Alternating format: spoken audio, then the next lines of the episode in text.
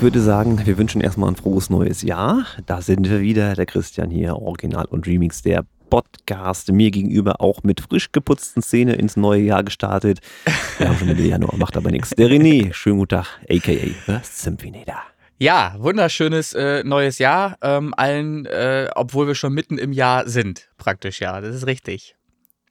Ja, wir haben uns eine kleine kreative Pause gegönnt, möchte ich meinen, wa? oder? Ähm, ja, ich wollte auch, habe mir auch wie immer ganz viel vorgenommen in dieser kreativen Pause und ganz wenig geschafft. Ich weiß nicht, wie es dir da geht, aber mir geht es jedes Mal so. Ähm, und ich, ich vergesse auch äh, Sachen, weil ich sie mir dann eben doch nicht aufschreibe. Ich habe zwischendurch immer so Anflüge, wo ich das dann mache, ne, damit ich es eben nicht vergesse und irgendwann äh, in Angriff nehmen kann. Und dann äh, schreibe ich es aber teilweise doch nicht auf und vergesse wieder, was ich machen wollte. Ich weiß nicht, wie es da anderen geht. Aber es ist auch so viel ähm, ja, und zum Jahreswechsel ist bei mir halt auch immer noch so Bürokram, wo ich keinen Bock drauf habe. Oh, das ja. muss dann gemacht werden wegen äh, der beruflichen Sache, ne, wegen der Selbstständigkeit zum Beispiel. Äh, liegt ja auch alles hier bei mir noch und ist natürlich auch wieder liegen geblieben, mehr oder minder. Äh, dann fällt mir im hm. Hintergrund, im Hinterkopf immer ein, da war ja noch irgendein so Remix-Contest, bei dem ich mich auch angemeldet habe und mitmachen wollte. Der ist ja, geht ja jetzt auch langsam los. Du hast diese eine Woche lassen. noch nicht, noch nicht äh, ja, ja, gut. Also ich habe noch, noch nicht ich, fertig, noch nicht angefangen. Nein, ich habe noch nicht ange ich bin kurz davor anzufangen. Soweit bin, bin ich jetzt. Äh, ich denke, okay. dass ich Nein, das ist schon was. denke, dass ich zum Wochenende hin, denke ich, werde ich äh, mir das Projekt mal ähm, anlegen und dann habe ich ja noch eine Woche Zeit, glaube ich. War das so ungefähr? Kann das sein? Wann ist wann ist bis zum 29. Jahr. Ja, dann kommt's hin. Da habe ich eine Woche Zeit für Abgabe, Producing ja. für den Song. Ähm, das sollte reichen ein bisschen Druck ist ja nicht so verkehrt. Ja, du kannst ja auch gar nicht anders. Das hat mir auch schon öfter festgestellt. Du brauchst ja den Tritt in den Hintern, ist ja nun mal so. Aber wo wir gleich beim Thema sind, äh, er ja. hat es geschrieben und da kann ich direkt mal reinhaken, wer denn da tatsächlich Jurymitglied ist. Natürlich hast du mich jetzt äh, an der Stelle unvorbereitet erwischt, mehr oder weniger. Ich muss fix den Beitrag suchen. Also natürlich ist der Herr Martin Whisper logischerweise Teil der Jury seines eigenen Songs. Wäre durchaus äh, sinnvoll. So, und dann haben wir. Bam, bam, bam, bam. Da, es lädt aber auch wieder langsam heute. Liegt das an mir oder an dir? Nee, das liegt an dir und du kommst auch schon wieder abgehackt an hier. Gut, ich gucke gleich mal, ob ich was machen kann. Ja. So, ähm, der Robert Herlet ist am Start. Das ist auch schon ein Name, der hier öfter mal gefallen ist. Mhm. Äh, mir sehr bekannt aus der Get Feedback Feuer Songgruppe. Und ähm, ist für mich direkt schon so, oh, scheiße, muss ich doch anstrengen. Ja. Okay. Der Tony Kamera Tone Tracks ist am Start. André Röbin, der Andrew Reugere, der hatten wir in dieses Community-Treffen hat er organisiert da in, in äh, wie hieß denn das Ding da, Poppenhausen oder so. Äh, der Johannes Lovin ist am Start, das ist der Kollege, mit dem der Herr Whisper seine Masterings macht, also der auch dieses Tonstudio hat. Ja. Hm. Und das ist dann äh, schon eine Jury, wo ich sage, hm, ja, okay, könnte ein bisschen kniffliger werden. Aber gut, ich habe zwei Tracks gemacht jetzt, sind auch jetzt beide fertig. Ich höre nachher nochmal rüber, ja. so im letzten. Äh, Wenn du zwei gemacht hast, dann kannst du ja einen abgeben. Das ist in Ordnung.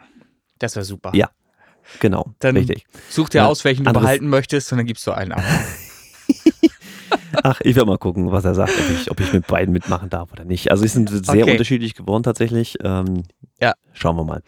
Ähm, wie gesagt, also die Jury ist schon heftig, die Konkurrenz natürlich umso mehr, wenn ich ja gesehen habe, wer da so alles ähm, mitmacht. Mhm. Und hier wurden auch schon wieder so Bestechungsversuche geäußert, Ach, also mit Wein und mit so, Wein ne? und so, ja, ja, ja exakt. Hm, ich bin da auch dafür, dass hm. man da die entsprechenden Leute disqualifiziert einfach, weil das ist ja zu offensichtlich auch. Also wirklich, das ist ja nicht mehr subtil. Ja, also da sind auch mit Sicherheit schon längst Kisten angekommen bei Martin. Ähm, ja, mehr, mehr ist dem nicht hinzuzufügen. Ja, aber wer den Podcast äh, vernünftig gehört hat seit Folge 1, hat ja auch äh, das Wissen darüber, welches der Wein ist, der da auch einen Ausschlag geben kann. Ja. Der. Also ja. Der Tee draußen Aldi ist es nicht. So ja, der, der, ein gewisser Anspruch äh, ist da, glaube ich, vorherrschend. Das kann sein, ja. ja, ja. Ah. Da müsst ihr euch anstrengen. Gut. Ja, ähm, bin ich gespannt. Also mit anderen Worten, du hast also, also auch schon was rausgeschickt. Ist das so? Nein. Ich sehe dir das Wein, doch wenn du an. das meinst, nein. Ah, das nicht wirklich, nee. Na gut. Nee, nee. Ähm, ja, ich will da musikalisch glänzen und nicht kulinarisch. Das mache ich auf anderer mhm. Seite. Ähm, aber hier zu Hause in meiner Küche, die jetzt mittlerweile tatsächlich auch endlich mal komplett fertig ist mit allen Reklamationen, mhm. die wir noch hatten. Ich habe jetzt endlich mal zwei Backöfen drin. Ah. Hat auch bloß neun Monate gedauert, passt schon. Ja. Nun gut. gut. Ähm, wie geht's so im Prinzip? Du hast ja, also wir haben es ja ja, grundlegend seit Jahreswechsel auch gar nicht mehr so recht gehört. Ne? Was, Ja. hast, wie hast du den denn verbracht, deinen Jahreswechsel? Äh, es, die Verzeit geht irgendwie, die Zeit vergeht irgendwie wie im Fluge. Ich weiß nicht, ob es daran liegt, dass man einfach schon ein gewisses Alter erreicht hat und Zeit immer kostbarer wird. Wahrscheinlich ist das so. Ähm, aber ich merke, äh, dass ich eigentlich mehr Zeit bräuchte, um all das noch zu erleben und zu machen, was ich mir äh, regelmäßig eben vornehme und gerne erleben möchte. Wie habe ich meinen Jahreswechsel verbracht? Relativ simpel. Das liegt ähm, an der familiären Situation, dass meine Mutter zum Beispiel mit ihrem Lebensgefährten gar nicht in Deutschland ist, sondern dass die, ähm, weil sie es einfach können, ihren, ihren Lebensabend äh, anderweitig verbringen, nämlich da, wo es dauerhaft wärmer ist und ein bisschen schöner, auf Lanzarote. So. Denen geht's dort gut. Äh, das heißt, mein Bruder war noch hier. Äh, der war aber auch anderweitig verplant schon. Und insofern habe ich darauf gehofft, dass ich ähm, ja äh, Helene Fischer am Fernsehen irgendwo entdecken kann. Äh, was mir. Ist, ist aber nicht passiert. Und soweit ich mich noch erinnern kann, habe ich tatsächlich Silvester zu Hause verbracht, obwohl ich Angebote hatte. Ich hätte das zusammen auch mit Lars Wie feiern Moment, können. soweit du dich erinnern kannst, hast du dir alleine die Kante gegeben, oder? Nein, nein, aber weil es schon, wieder- schon wieder ein paar Tage her ist, es ist, ich kann mir Dinge irgendwie nicht mehr lange merken. Ich vergesse das auch und so. Ich hab, Mann, ich, ich werde 46. Ja, das ist ja nun, ne? Ähm, ja, also Silvester habe ich nicht, in schlecht, nicht schlecht in Erinnerung. Wollen wir das mal so formulieren? Das ist doch alles, ist, doch, ist doch schon mal gut, ne? So, ich, ich war nicht Ja. betrunken oder irgendwas. Ich habe mich nicht beim Böllern verletzt. Äh, alles easy. Ähm, ja, Ja, das so, ist ein Thema für sich, diese ganzen Silvesterkrawalle, da habe ich auch gedacht, Alter, Ja, ach, boah, das- ich, ich, bin, ich bin jetzt nicht per se für ein Böllerverbot, aber es macht einfach auch mehr Sinn, sich von einem professionellen ja, Künstler, der das Hm. kann, so ein Feuerwerk anzusehen, als wenn ich da meine Batterie anzünd und mich für zwei Minuten, wenn es hochkommt, freue. Ja. Äh, Finde ich ein bisschen lame. Also wir haben jetzt auch nur so für die Kinder ein bisschen was, hier Wunderkerz und so ein Quatsch, ne? ja, Aber ansonsten hatten wir Silvester bei der Schägerin verbracht. Das Mhm. ist leider mehr oder weniger Tradition, weil ihre Hunde mit Silvester nicht klarkommen. oh ja. Mhm. Und äh, unserem ist das total scheißegal. Den haben wir gut trainiert. Ähm, Dann ist wir er halt vielleicht auch einfach nur taub.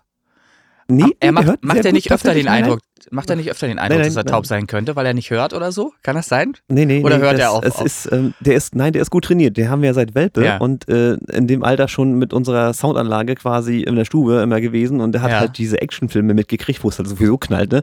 Das interessiert Hm. ihn nicht. Das Na interessiert den null. Ne? Na Das ist gut. eine Trainingssache gewesen an der Stelle. Ne? Der kennt diese Geräusche im Prinzip und Hm. guckt, ach ja, ist bunt und dann ist ihm das egal. Also der juckt ihn Hm. null. Na, aber sind halt, ihre Hunde sind da ein bisschen anders. Die haben halt Schiss. Und deswegen verbringen wir das dann meistens da und dann gibt es halt Ja. Klassiker Raclette. Ja, einmal im Jahr ist Raclette. Das ist Ja, echt ja. furchtbar, aber gut. Ich halt finde so. das gar nicht furchtbar. Ich finde Raclette total sexy. Äh, Raclette ist so, so schön, weil man das so, man kann sich da Zeit nehmen. Man muss sich dann aber natürlich auch ein bisschen Zeit dafür nehmen. Ja, du bist aber nach ähm, zwei Stunden immer noch hungrig. Ist auch scheiße. Nö, das, ach, das, ach, das geht ja so schnell. Wenn wir denn, du musst natürlich gucken, dass du an so einem Achter Raclette irgendwie äh, wenigstens drei Pfannen bedienst oder so. Muss natürlich klar. Siehst du, ne? guck, das ist das Problem. Wenn Wir waren mit einer da. Pfanne arbeitest, ist natürlich schwierig, das ist klar, kommst nicht voran. Dann, da hat aber Martin bestimmt eine gute Idee, ein guter Wein dazu, dann kann man sich an dem zwischenzeitlich immer festhalten. So. Ne? Ja, das endet doch genau da, darin, dass du auf deine Pfanne wartest, die ewig nicht fertig wirst und dich mit Toastbrot und Wein zuballerst und dann bist du satt. Im Passt richtigen- schon. im richtigen-. Christian, im richtigen Moment die Pfanne des, des Nachbarn einfach greifen. Immer, immer einfach den richtigen Moment abpassen und zack auf den Teller. Ähm, ich finde Ja, aber Raclette der hat vielleicht Zutaten drin, der gar nicht, die, die gar nicht, also schmecken. Ne? Da- Hätte sowieso die Ananas vermisst. Furchtbar. muss man gucken, dass man rhetorisch Einfluss nimmt einfach. dass man da die richtigen Sachen in der Pfanne wiederfindet. Ja, äh, ich finde Raclette total geil. Ähm, kann ich sagen, habe ich tatsächlich Silvester sogar alleine gemacht hier. Wenn ich das vielleicht noch anfügen darf, jetzt erinnere ich mich wieder, weil ich mir nämlich so ein, so ein Bums ex extra selber mal gekauft habe, ähm, Mhm. weil ich halt auch mal Raclette machen möchte. Und ich finde, das ist etwas, das muss man nicht nur Silvester machen, das kann man auch zwischendurch mal machen. Ich war auch früher Könnte total man auch zwischendurch, ja. ja, ich war früher auch total begeistert für was, was Fondue angeht zum Beispiel. Liebe ich auch total. ja Mag Kriege ich so- nicht durch bei meiner Family, keine Ahnung. Warum ich nicht? Weiß ich nicht. Wir haben das mal probiert und die waren irgendwie, im Prinzip ist es ja nicht Ja, anders, eben, ne? aber ist nicht hm, groß anders. Ähm, nee, kam nicht an. Na gut, also Fondue mag ich auch, habe ich aber nicht mehr. Ist irgendwann, weiß ich auch nicht, irgendwie über den Keller irgendwo auf dem Sperrmüll gelandet, glaube ich. Ähm, Ist wahrscheinlich, ja. Ja, vermutlich. Naja, so das sind so, äh, was das Kulinarische angeht, war das äh, mein Silvester. Da hatte ich, ach so, das kann ich vielleicht noch erzählen, weil es ein spontaner Einfall war, ähm, habe ich mir da äh, der Einfachheit halber ich bin so ein faules Schwein, äh, das anliefern lassen. Ich habe die Zutaten, das kann man hier in Lüneburg machen. Da gibt es Chorn. Chorn ist so, ist schon ein bisschen delikater, der Laden, und vermutlich auch äh, teurer als ein ganz normaler Discounter. Ich achte da nicht so drauf, weil, es, da, weil das halt der Luxus ist, den ich mir, mir halt gönne. Dafür rauche ich nicht, seit Jahren schon nicht mehr. Ja, die Fuffis müssen raus. äh, nein, Mann, das ist doch keineswegs arrogant gemeint. Das ist einfach nur, ich erkläre es nochmal, der Luxus, den ich mir leiste, darauf, dafür spare ich an anderer Stelle. Ich habe zum Beispiel kein dauerhaftes Auto, was ich die ganze Zeit bewege. Das habe ich abgeschafft. Damit tue ich der Umwelt was Gutes und ich fahre viel, viel mehr Rad wieder, gehe äh, streckenweise sogar zu Fuß, ähm, soweit es der Körper noch hergibt. Ähm, und ansonsten, ähm, ja, sehe ich zu halt, dass ich das Geld für, für Dinge ausgebe, die mir Spaß bereiten. Und das hat mir super das Freude, das hat mir super Freude bereitet, schon bei der Bestellung. Das war super lustig, weil ich angerufen habe, morgens, am Silvestermorgen um 8.30 Uhr, komisch, wie das langsam alles wieder ins Gedächtnis kommt. ähm, äh, kurz, Alkohol nach, okay. Ja, kurz, kurz vor 8.30 Uhr war es. Und dann habe ich da angerufen und habe gesagt, du, ihr bietet da auf eurer Internetseite Sachen an, das ist unglaublich, nämlich, dass ihr sogar liefert, wenn man jetzt äh, früh bestellt, dass ihr dann am selben Tag sogar noch die Sachen liefert. Da sagt sie, ja, das machen sie. Und da habe ich mit einer aus dem Büro von diesem Laden gesprochen und habe ihr erklärt, was ich alles brauche. Und dann äh, sind wir übereingekommen, äh, welche Sachen das sind. Und dann haben die mir tatsächlich das alles geliefert. Für den Service wollen die ein bisschen Kohle haben. Das ist so, die rechnen da, glaube ich, 15 Euro extra ab. Das ist dann halt einfach so. Ähm, und dann haben die mir aber pünktlich um 10.45 Uhr, glaube ich, war das, alles angeliefert, was ich haben wollte für mein Raclette. Und da war alles super geil dabei. Da hat sie sich noch die Arbeit gemacht, auf der Tüte einen Spruch drauf zu schreiben, dass das super viel Spaß gemacht hätte, mit mir einzukaufen. Und äh, hat mir noch zwei Glückskekse beigepackt, äh, äh, die ich auch irgendwann noch, äh, aber ich glaube Tage später erst geöffnet habe. Und ich kann mich an die Sprüche Jetzt leider nicht. die Frage, was stand drin? Ja, ja ich, schade. ich kann mich leider an die Sprüche nicht mehr erinnern. Ich glaube, ich habe sie auch nicht aufgehoben. Sie sind irgendwo, äh, längst irgendwo verschollen. Ähm, Fakt ist, wir hatten viel Spaß bei der Bestellung. Ähm, wir haben total viel gelacht. Ähm, ich habe mich super gut behandelt gefühlt. Ähm, der Lieferant hat auch noch mal ein bisschen Trinkgeld gekriegt. Und ich hatte halt einfach, es hatte so Eventcharakter. Einkaufen am Telefon, ähm, sich liefern lassen, und dann alles da haben. Und abends habe ich mir hier tatsächlich selber Raclette gemacht. Ob das einer glaubt oder nicht, so war es. Das war mein Silvester. Und ich wollte das so. Gut, also fürs nächste Jahr, ich, ich ist leider bei mir immer schwer planbar, weil ich auch Silvester erst tatsächlich nach Hause gekommen bin. Ähm, durch die Bahn, aber das nächste Jahr, glaube ich, oder dieses Jahr wäre es dann ja tatsächlich. Ich glaube, ich, glaub, ich lade dich mal ein. Oha, oha. Ja, na, ich hatte ja eine Einladung. Das klingt alles so traurig. Ist es ja gar nicht. Das ist ja eine bewusste, feste Entscheidung. Nach dem Motto, ähm, zu Hause ist eben doch am schönsten. So, ähm, ich kann alles frei, selbstbestimmt machen. Es geht mir keiner auf den Zeiger. Ich hätte ja bei Lars zum Beispiel, bei dem ich äh, Weihnachten auch verbracht habe, einen Tag äh, von Weihnachten, äh, der war schön, der Abend. Da haben wir auch Blödsinn gesülzt. Ich darf nicht so ins Detail gehen, was dann noch alles passiert ist. Wir haben auch was getrunken. Okay. Ähm, wir haben. Die FIFA-Fehde live ausgetragen. Wir, wir, haben, wir haben ein Spiel gespielt, ein, ein Gesellschaftsspiel, da ging es um Musik. Äh, ich glaube, da habe ich knapp gewonnen, wenn, wenn ich das richtig in Erinnerung habe. Ich weiß es nicht mehr. Es war super, super interessant. ähm, war ein schöner Abend. Ja, aber. Äh, ich weiß nicht. Es, es, war, es war okay, äh, mein Silvester, so wie ich das verbracht habe. Das war, war gut Na, so. Ja, gut, du musst, du musst ja nicht. Ich kann ja, das, dich ja einladen. Ich, ich weiß, ich, wie gesagt, sowieso noch nicht, ob ich arbeiten muss oder nicht, ne? aber ja, werden wir, werden wir dann sehen. Wir, wir, aber Stichwort Weihnachten tatsächlich. Ähm, also ich habe ich habe ja wirklich noch Geschenke gekriegt, ne? Meine ja. Frau hat tatsächlich Socken geschenkt. Socken. Also richtig schöne Socken geschenkt. Aha. Ja. wirklich Socken. Ernsthaft? Wollte ich richtig, auch haben, tatsächlich. Ja. Richtig schöne Socken. Ja, ja. Socken, warme Socken für meine kalten Füße. Ja. Das war mein Weihnachten. Hm. Okay, na klingt ja, klingt ja nicht weniger traurig als mein Silvester. So, also vom. Ja. Ne? Aber wenn man das so möchte, dann ist doch alles gut, ne? Nee, also im Prinzip ist es natürlich so, dass halt der neue Fernseher der Wand hängt und die Soundbar, das darf man ja, da ja, mal kurz ja, reinrechnen. Ja, äh, die Socken waren halt so das i-Tüpfelchen. Äh, und für sie habe ich gehabt äh, ein, das, das hat das tatsächlich das erste Mal, dass mir YouTube-Werbung mich getriggert hat und gesagt hat, okay, dieses Produkt ist interessant und äh, vielleicht kaufe ich das und ich habe es gekauft tatsächlich. Also eine YouTube-Werbung hat bei mir funktioniert. Mhm.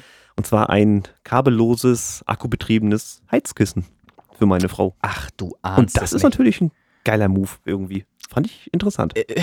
Findet deine Frau das auch so interessant? Ja, das Ja? ist äh, dauerhaft Ist im Betrieb und selbst die, Okay. die Tochter hat das öfter mal am Wickel. Also Ja. das ist ein Geschenk gewesen, Ja, ja. war, war gut. Okay, ein, ein, ein nochmal, wie hast du es eben gerade formuliert? Ein, Also ein Kabel, also im Prinzip akkubetrieben. Du hast einen Akku Ja. drin im Kissen und kannst es halt aufladen und dann ist es Ja. erstmal für neun Stunden, gibt dir das Wärme, das Ding. ja, ne? ja. ja, ich kenne solche Sachen als Kirschkissen, glaube ich, gibt es die äh, für Mikrowelle. Ja, die halten eine Minute so, weißt du. nee, also Aber das da, ist groß, es ist, da, wirklich, es ist wirklich ein Kissen, ne? wirklich ein Kopfkissen. Ne? Also wie, wie, eigentlich mehr so Richtung Deko-Kissen, hat so eine Samthülle, also ne? Mhm. kannst du auf die Couch legen, wird nicht weiter auffallen, ist aber halt eine Heizfunktion mit Ja. drin. Ne? Ja, ich, ich erinnere mich an eine Zeit, da habe ich regelmäßig aus einer Mikrowelle so eine, so eine Puschen ähm, auch gehabt äh, bei, gegen kalte Füße. Ich bin da so ein Kandidat für. Ich habe gerne kalte Füße auch. Ähm, und da war, war auch so, sind so Kirschkerne, glaube ich, drin. Und dann ballerst du die halt in eine Mikrowelle und danach, die halten Mhm. schon eine halbe Stunde oder länger. Also ich, erstmal musst du halt reinkommen, ne, weil die so heiß sind, dass du dir komplett die Füße erstmal Füße erstmal verbrennst, die Mauken. so. Ähm, aber ansonsten finde ich das äh, eine geile, geile Erfindung, muss ich, muss ich ehrlich zugeben. Ich habe nur keine Mikrowelle mehr, weil auch die, die sah schon so schäbig aus. Das war, glaube ich, die Mhm. erste Mikrowelle, die ich mal angeschafft habe, als ich meine erste Wohnung hatte. Weil so eine Mikrowelle geht nicht kaputt. Das ist einfach ein Fakt. Die funktioniert halt äh, über Jahrzehnte. Da geht nichts kaputt. Oder ist dir schon mal eine Mikrowelle kaputt gegangen? Mm, So gesehen kaputt gegangen tatsächlich nicht, aber ich habe unsere jetzt auch entsorgt, äh, weil sie keinen Sinn mehr macht. Ja. Ähm, weil wir Und- den ja jetzt integriert haben in Backofen. musikalisch gesehen konnte die auch nicht viel, außer Bing. Das war also die einzige Note, die sie gespielt hat. In, insofern äh, war sie überfällig für Sperrmüll. Irgendwann, die war so vergilbt, die hatte, die war ja im Ursprung weiß. Da ich aber ja starker Raucher war 20 Jahre lang, ist die halt ocker auf dem Sperrmüll gelandet. Die war wirklich kräftig ocker. Ich weiß nicht, ob du. Ist das äh, nicht so ein Werbefeature, Farbwechsel integriert? Ah, interessant, interessanter Ansatz. ähm, nee, aber es ist tatsächlich wahr, ähm, die habe ich dann entsorgt aus optischen Gründen, weil mir die nicht mehr zusagte, weil die wirklich schlimm aussah in meiner Küche. Äh, ja, die wird sich sicherlich irgendjemand mitgenommen haben. Äh, wir haben auch Sachen bei uns draußen an die Straße gestellt, weil wir gesagt haben, gut, du kriegst es irgendwie nicht verkauft, äh, meldet sich keiner, ein paar Sachen waren es, ne? Hm. Also zum Beispiel so ein uralten Rasenmäher, äh, so ein Benzinrasenmäher, Ja. hat, war auch mal richtig Geld gekostet, aber der ist halt schon verrostet, der stand zwei Jahre lang draußen im Prinzip. Ne? Ja, Wirst ja nicht los. Du stellst vorne hin und hat keine zehn Minuten gedauert, ja, war das Ding ja, weg. ja, ja, das da ist gibt's Wahnsinn, was die Leute gebrauchen können, ne? Ja, na, Für, für kostenlos. Naja. Logisch, aber das, das kennt man ja auch. Ich weiß nicht, wie es anderswo ist, aber hier ist es halt definitiv so. Du siehst regelmäßig äh, diese äh, weißen Busse, die mein, meinem Gefühl nach immer größer werden, ne, damit immer mehr reingeht. Und du kannst, das ist jetzt nicht diskriminierend, aber du kannst äh, erkennen, wer vorne drin sitzt, ähm, äh, welche Abstammung derjenige ist. Also, dass der äh, Ja. Richtung Polen geht oder irgendwas. Ähm, das sind so solche Leute. Das ist nicht dis diskriminierend gemeint, aber es ist einfach ein, ein Fakt. Ähm, und die sammeln den Kram dann ein. jetzt beim, beim Scr- Scrollen durch die Flachwitze kam sowas ähnliches. okay. Ich hab schon so ein bisschen gefeiert. Ne, Also ich meine sowas ja garantiert nicht böse, aber das ist einfach erkennbar, schon optisch äh, sichtbar. Und die sammeln sich den Kram ein und du siehst es dann entweder auf Flohmärkten wird's verkauft oder sie haben äh, einfach einen guten Kon Kontakt zum Schrotthändler, der, äh, was weiß ich, Metallwert oder irgendwas bezahlt. Die sind ja spezialisiert. Das sind ja, sind ja schlaue Ja, ja. Menschen. Ne? Es, es, das Geld liegt ja praktisch auf der Straße. So, und sie machen Im sich halt die Arbeit, genau, machen sich die Arbeit, das einzusammeln und das in, in Geld ähm, umzumünzen. Finde ich ja gar nicht verkehrt. Finde ich gut. Ja, also das war so grob mein Weihnachten. Klar hat man viel gefressen, Silvester genauso und äh, aber sehr familiär wieder. Wir hatten ja, ich habe das ja gepostet, dieses Weihnachtsspiel, wo mir Ja. die, die Arne Hegemann auch geschrieben hatte, Mensch, mach doch mal, schick doch mal einen Verlag. Die Idee ist ja gar nicht blöd. Vielleicht mache ich das wirklich mal, dass ich das Konzept, was ich da entwickelt habe für dieses Weihnachtswürfeln, ähm, einfach mal einem Ravensburger vorstelle. Könnt sich auch gerne bei mir melden, wenn sie den Podcast hören. Ja, sicher, ja. Nee, äh, arbeite Ne? das mal aus ähm, und dann machst du mal einen Post auf der Facebook-Seite. Na, wir haben das ja jahrelang schon, schon äh, durchgetestet, durchgespielt, ne? Wir machen Ja. das ja jedes Jahr und es funktioniert eigentlich. Ich habe jetzt, halt, ich habe im Detail jetzt nicht mehr so äh, vor Augen, wie das Regelwerk war. Ich habe das irgendwie mitbekommen, gebe ich zu, habe gesehen, dass du da was gepostet hattest, aber ich weiß jetzt nicht mehr, wo- wonach die Regeln sind und ob Alkohol im Spiel ist. Äh, das ist natürlich individuell anpassbar, aber Ja. ähm, die Sache ist im Prinzip die, du hast ein Spielbrett, stell dir das, ähm, ja, ich sag jetzt mal, Mensch, ärger dich nicht. Mensch, ärger dich nicht vor, aber nicht, dass du, du läufst zwar eine Runde, aber die ist halt sehr variantenreich, also Ja. nicht so straight wie bei Mensch, ärger dich nicht, sondern hast Abzweigungen, sowas alles drin. Mhm, mhm. Und verschiedene Felder, die verschiedene Funktionen mit sich bringen. Blaues Feld passiert gar nichts, rotes musst du Münzen abgeben, dann gibt's gelbe, da kriegst du Münzen dazu. Musst äh, bei grünen Feldern Aufgaben äh, lösen, also so Karten ziehen, Ereigniskarten Ja. im Prinzip wie bei Monopoly oder so. Und da musst du Aufgaben erfüllen. Und ein Kernprinzip ist die Tatsache, dass du dir Münzen verdienen musst. Und wenn du eine Runde rumgelaufen bist, da hast du so einen Shop, da kannst du dann äh, anhalten und dann kannst du dir Geschenke vom reellen Geschenkestapel nehmen Ja. Die haben einen Wert und die musst du mit diesen Münzen musst du ausgeben, dann kannst du diese Geschenke kaufen. Egal welche, es spielt keine Rolle. Es sind nicht deine, höchstwahrscheinlich. Ja. Ähm, darum geht es aber auch gar nicht. Es geht nur dem, um den Spaß dabei, jetzt Geschenke zu haben. Und dann Ja. gibt es aber auch so Karten wie, alle Geschenke werden im Uhrzeigersinn weitergereicht und immer hast du von deinen sechs Geschenken, die du hattest, gar nichts mehr übrig. Oder Münzen werden getauscht oder so, um halt so ein bisschen Chaos reinzubringen. Ja, ja. Und äh, im Endeffekt gibt es dann, das sind so die wichtigsten Karten, Geschenkeöffner, dass du ein Geschenk auspacken kannst und dann erst merkst, ah, ist gar nicht meins, kriegt der und der. Ja, so. jetzt mal ehrlich, Das das, hast du halt- doch abgeleitet von irgendeinem anderen Spiel. Das hast du doch nicht selbst erfunden, oder? Hast du das selbst erfunden? Das ist cool. Also die Inspirationen kommen im Prinzip ein bisschen von Mario Party für, für die Konsolen, äh, weil das Aha. Spielbrett relativ dem, äh, also mit diesen Aha, Ereignisfeldern aha. und sowas dem angeglichen ist. Aber der Rest ist, Aber der Ansatz ist gut. Der Ansatz ist sehr gut. Ähm, und wenigstens einmal im Jahr würde sich das Spiel auch sehr gut verkaufen, nämlich genau für den Anlass. Ach, zu Weihnachten zum Beispiel. Mhm. Ne? Und dann müsste man das entsprechend bewerben. Und dann äh, geht das überall über die Ladentische als Bestseller. Also finde ja, ich, das ist halt, ich nicht schlecht. du hast nicht so hier, ja, Geschenke verteilen in 10 Minuten abgefrühstückt und dann, Nee. ne? Und du Ja, hast man wirklich kennt dann auch familiär, was, das finde ich das Wichtige, dass man da, Mhm. wir waren, waren wir, zehn Leute, glaube ich, ja, zehn Leute. Und auch von, von Uropa bis Ja, ja. runter bis zu den Enkeln haben wir alle am Tisch gesessen und gespielt, ne? Und das macht dann auch wirklich Spaß. Ja, den Ansatz mit Würfeln, den kennt man, glaube ich. Der ist in vielen Familien verbreitet, dass man da irgendwas würfelt und nicht einfach äh, schnell mal eben kurz die Geschenke auspackt.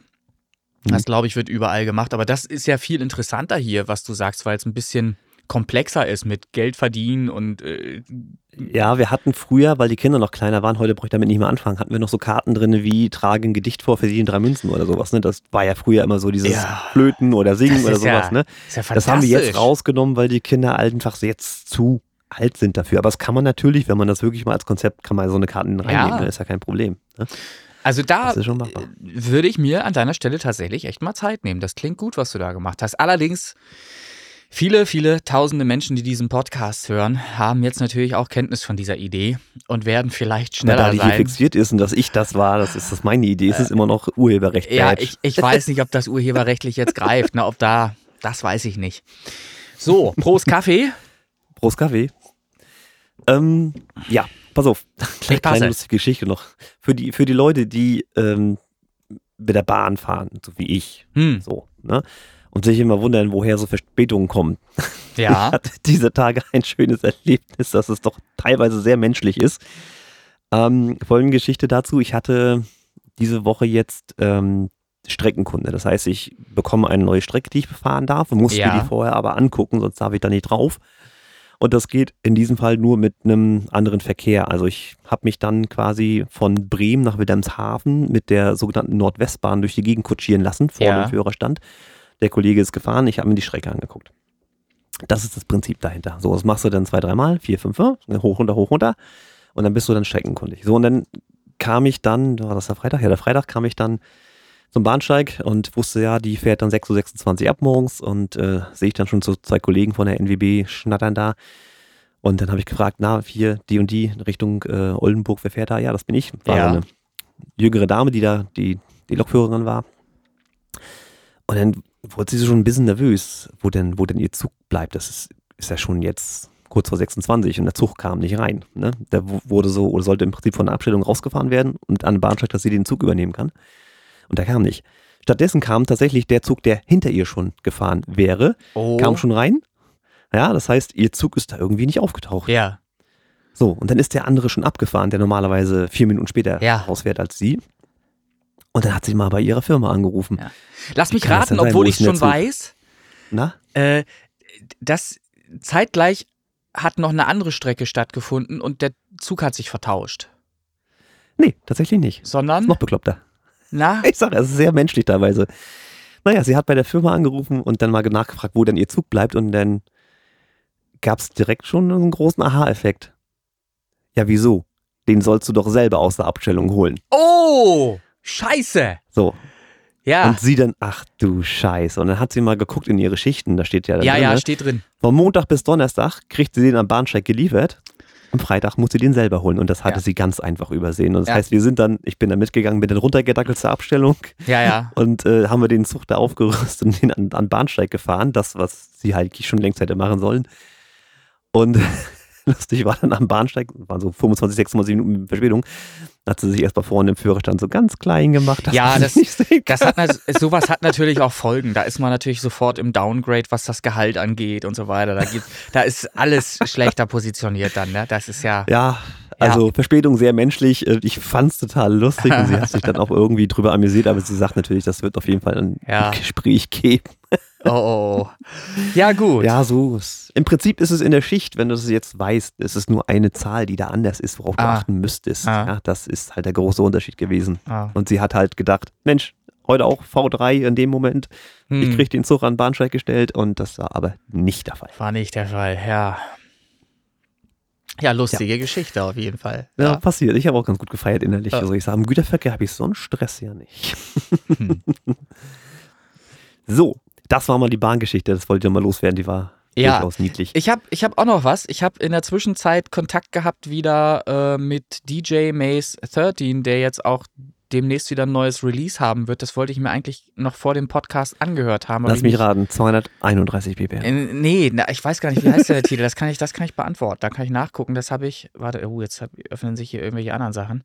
So, da ist er. Äh, das kann ich dir sagen. Der Titel soll heißen. Hui. Hui. Hui. Nee. Hui heißt der Titel, nein. soll der wirklich so heißen? The Big Dying is Win Master? Big, Big Dying is Win, wahrscheinlich ohne ja, Master, ne? ja, ja, ja. Master steht nur dahinter. The Big Dying is Win? Das klingt leider nicht ganz richtig englisch. Da bin ich auch irgendwie ein bisschen überfordert jetzt gerade. Äh, vielleicht spreche ich es auch falsch aus. D-Y-I-N-G. Hä? Das Boah. überprüfen wir nochmal. Ähm, Ja, worauf, das- wir, worauf wir eigentlich hinaus wollten, ist eigentlich folgendes. Der Marcel, äh, DJ Mace 13, hat mir die Frage gestellt, warum ich, das muss irgendwie so angeklungen sein, äh, eine Abneigung gegenüber Hardcore oder Hardstyle habe. Ganz so schlimm ist es ja gar nicht. Aber ich, offensichtlich ist das so angekommen bei ihm, dass ich äh, diese Stilrichtung nicht besonders wertschätze. Scheinbar. So. So wie Rap.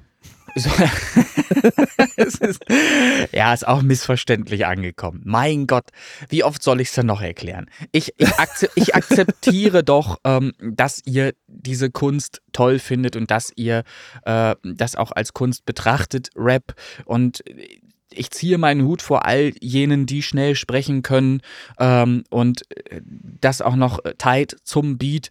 Ähm, aber ich habe hier immer wieder stattfindende Diskussionen im Studio von Rappern mit mir, ähm, die, die dann sich untight finden auf dem Beat, wo du sie dann praktisch hinschneidest auf dem Beat und dann finden sie es immer noch scheiße. Und da, da reibt sich halt ähm, diese Kunstform mit meinem Verständnis. Und dann hört es irgendwann auch auf. Weil wenn ich zum Beispiel einen Song performe gesanglich, dann baue ich bewusst Momente ein, wo ich etwas später bin im Gesang, wo ich etwas früher bin. All solche Sachen. Das sind ja dann bewusste Sachen, um einen Song aufzuhübschen und ihn attraktiv zu gestalten. Und all das fällt ja per se im Grunde weg beim Rap zum Beispiel, weil beim Rap geht es um eine Sache, nämlich tight zu sein auf dem Beat. Eins, zwei, drei, vier. Immer tight zu sein. Und äh, das ist zum Beispiel das, was ich moniere, wo ich sage, äh, ja, finde ich nicht geil. So. Aber das, das ist ja eine andere Sache. Ich habe ja gesagt, äh, Rap für sich in einem Popsong, eine super Geschichte. Fand ich schon damals geil, als 1991 Jam äh, rauskam, Michael Jackson und da ein Rap-Part drin vorkam. Fand ich das super geil. Das zum Thema Rap. Aber wir waren ja eigentlich bei Hardcore. Bei Hardcore und bei ähm, Hardstyle. Und ich finde einfach Hardstyle und Hardcore. Und da haben wir natürlich Diskussionsspielraum, den wir über Stunden ausschöpfen könnten jetzt. Du wirst gleich das Beispiel bringen, das ist doch beim Metal auch nicht anders, wirst du gleich sagen. Und, und ich werde. Das kratzt genauso. Ja. ja, und ich werde dir recht geben müssen am Ende, weil letztlich hast du recht. Aber das ist eben ähm, mein Höreindruck nach spätestens ein, zwei oder drei Songs im, im Thema Hardstyle oder Hardcore stelle ich für meine Ohren fest, da verändert sich jetzt für mich nicht, nicht mehr viel, da kommt jetzt nicht mehr viel Neues dazu. Ähm, und dann wird es schon, ich will nicht sagen langweilig, aber eventuell nervig, weil Hardstyle auch noch die Angewohnheit hat, hat so mega laut und immer verzerrt daherzukommen. Das ist ja so. Das ist ja diese, diese Stilrichtung lebt ja im Grunde davon. Ähm, ich glaube, irgendwann hat irgend, irgendjemand mal gesagt, die, die Bassdrum, die Kick drückt mir nicht genug. Was kann ich jetzt noch machen? Noch lauter, noch lauter. Ja, dann verzerrt sie. Ach, das ist ja auch ganz nett. Und dann äh, ist halt einfach jede Spur verzerrt äh, irgendwie und, und, und dann nennen wir das halt, äh, ist das eine neue Stilrichtung oder irgendwas. Ich weiß nicht, wie es dazu gekommen ist, dass Hardstyle geboren wurde oder Hardcore und wie diese ganzen Sachen heißen. Der Ursprung liegt ja in Holland und dann kannst du schon grob äh, erahnen, was ah, da der Ursprung ist. Ach so, aber ist man da nicht entspannt normalerweise? Ich verstehe es nicht. So, also da muss irgendein Kraut dabei gewesen sein, das komplett unentspannt gemacht hat. So, äh, wie auch immer, ich, ich, ich kann halt dieser Stilrichtung relativ wenig abgewinnen, ähm, weil sie mir. Äh, das ist auch schwer zu erklären. Dieses musikalische, na klar kann Hardstyle auch eine Melodie haben. Aber so eine Melodie also in Harz. Die guten Hardstyle-Songs, ja. die haben auch eine richtig schöne Melodie. Ich suche dir ein paar Beispiele aus, hatte ich dir ja gesagt. Ja, kannst ja, du kannst ja mal einen Beitrag machen auf Facebook und kannst die verlinken dort. Dann können sich das. Kann ich gerne da, machen. Ich bin da, ich bin da gerne äh, wissbegierig und auch lernfähig mit Sicherheit und würde auch zugeben, wenn mir davon was gefällt. Das würde ich dann auch sagen. Wie gesagt, äh, Metal-Fan bin ich auch nicht über Nacht geworden. Wobei, ja, fast über Nacht. Ähm, da hat es mich dann schon recht gepackt und da ging es auch über die Melodien von Manowar zum Beispiel, dass das so, ja, ja. so gekommen ist. Aber ich kann es also mir rein vom Beat und vom, vom, von der Bassdrum und so gebe ich dir, gebe ich dir tatsächlich recht. Also es muss schon irgendwie eine, eine Harmonik geben im Song und das ist dann meistens eine gute Melodie. Ja. Die haben sie aber auch oft. Ne? Nicht alle, gebe ich dir recht. Also wenn es dann wirklich nur noch Ballern ja, würde, ich auch raus. Ja, und, und, Ballern ist das eine. Dann gibt es halt auch noch so Produktionen, die ähm, beim Hören ich habe mir davon mal mehrere Sachen reingezogen. Ähm, einfach auch, äh, äh, um mir ein bisschen Wissen auf die Kette zu bringen ähm, bezüglich ähm, der Produktion, die wir mal für The Knisters gemacht haben. Du erinnerst dich. Mhm. Ähm, mhm. Und dabei sind auch mehrere Songs an meine Ohren ge gekommen, ähm, um, um mal festzustellen, äh, was geht denn da so und wie klingt denn das? Und da war so viel Schrott auch dabei, was einfach nur wehtat im Ohr, wo dann auch irgendwelche Mittel, äh, Mittenfrequenzen und, und Höhenfrequenzen so laut waren, einfach, dass es nicht mehr schön war fürs Ohr. Und das, das, ich, ich verstehe die Leute nicht, sich dann sowas anzutun, sowas dann, dann reinzugeben. Wenn Metal scheiße produziert ist, höre ich es mir auch nicht an. Das funktioniert dann nicht. Ähm, es muss wenigstens so äh, annehmbar produziert sein, dass man es auch laut hören kann. Dann verstehe ich ähm, die Kunst dahinter ja auch gerne noch. Also ich weiß nicht, ob jetzt rübergekommen ist, äh, womit ich schwer, mich schwer tue bei Hardstyle, Hardcore und so weiter. Das ist einfach, für mich wirkt das im ersten Moment eben nicht wie Musik.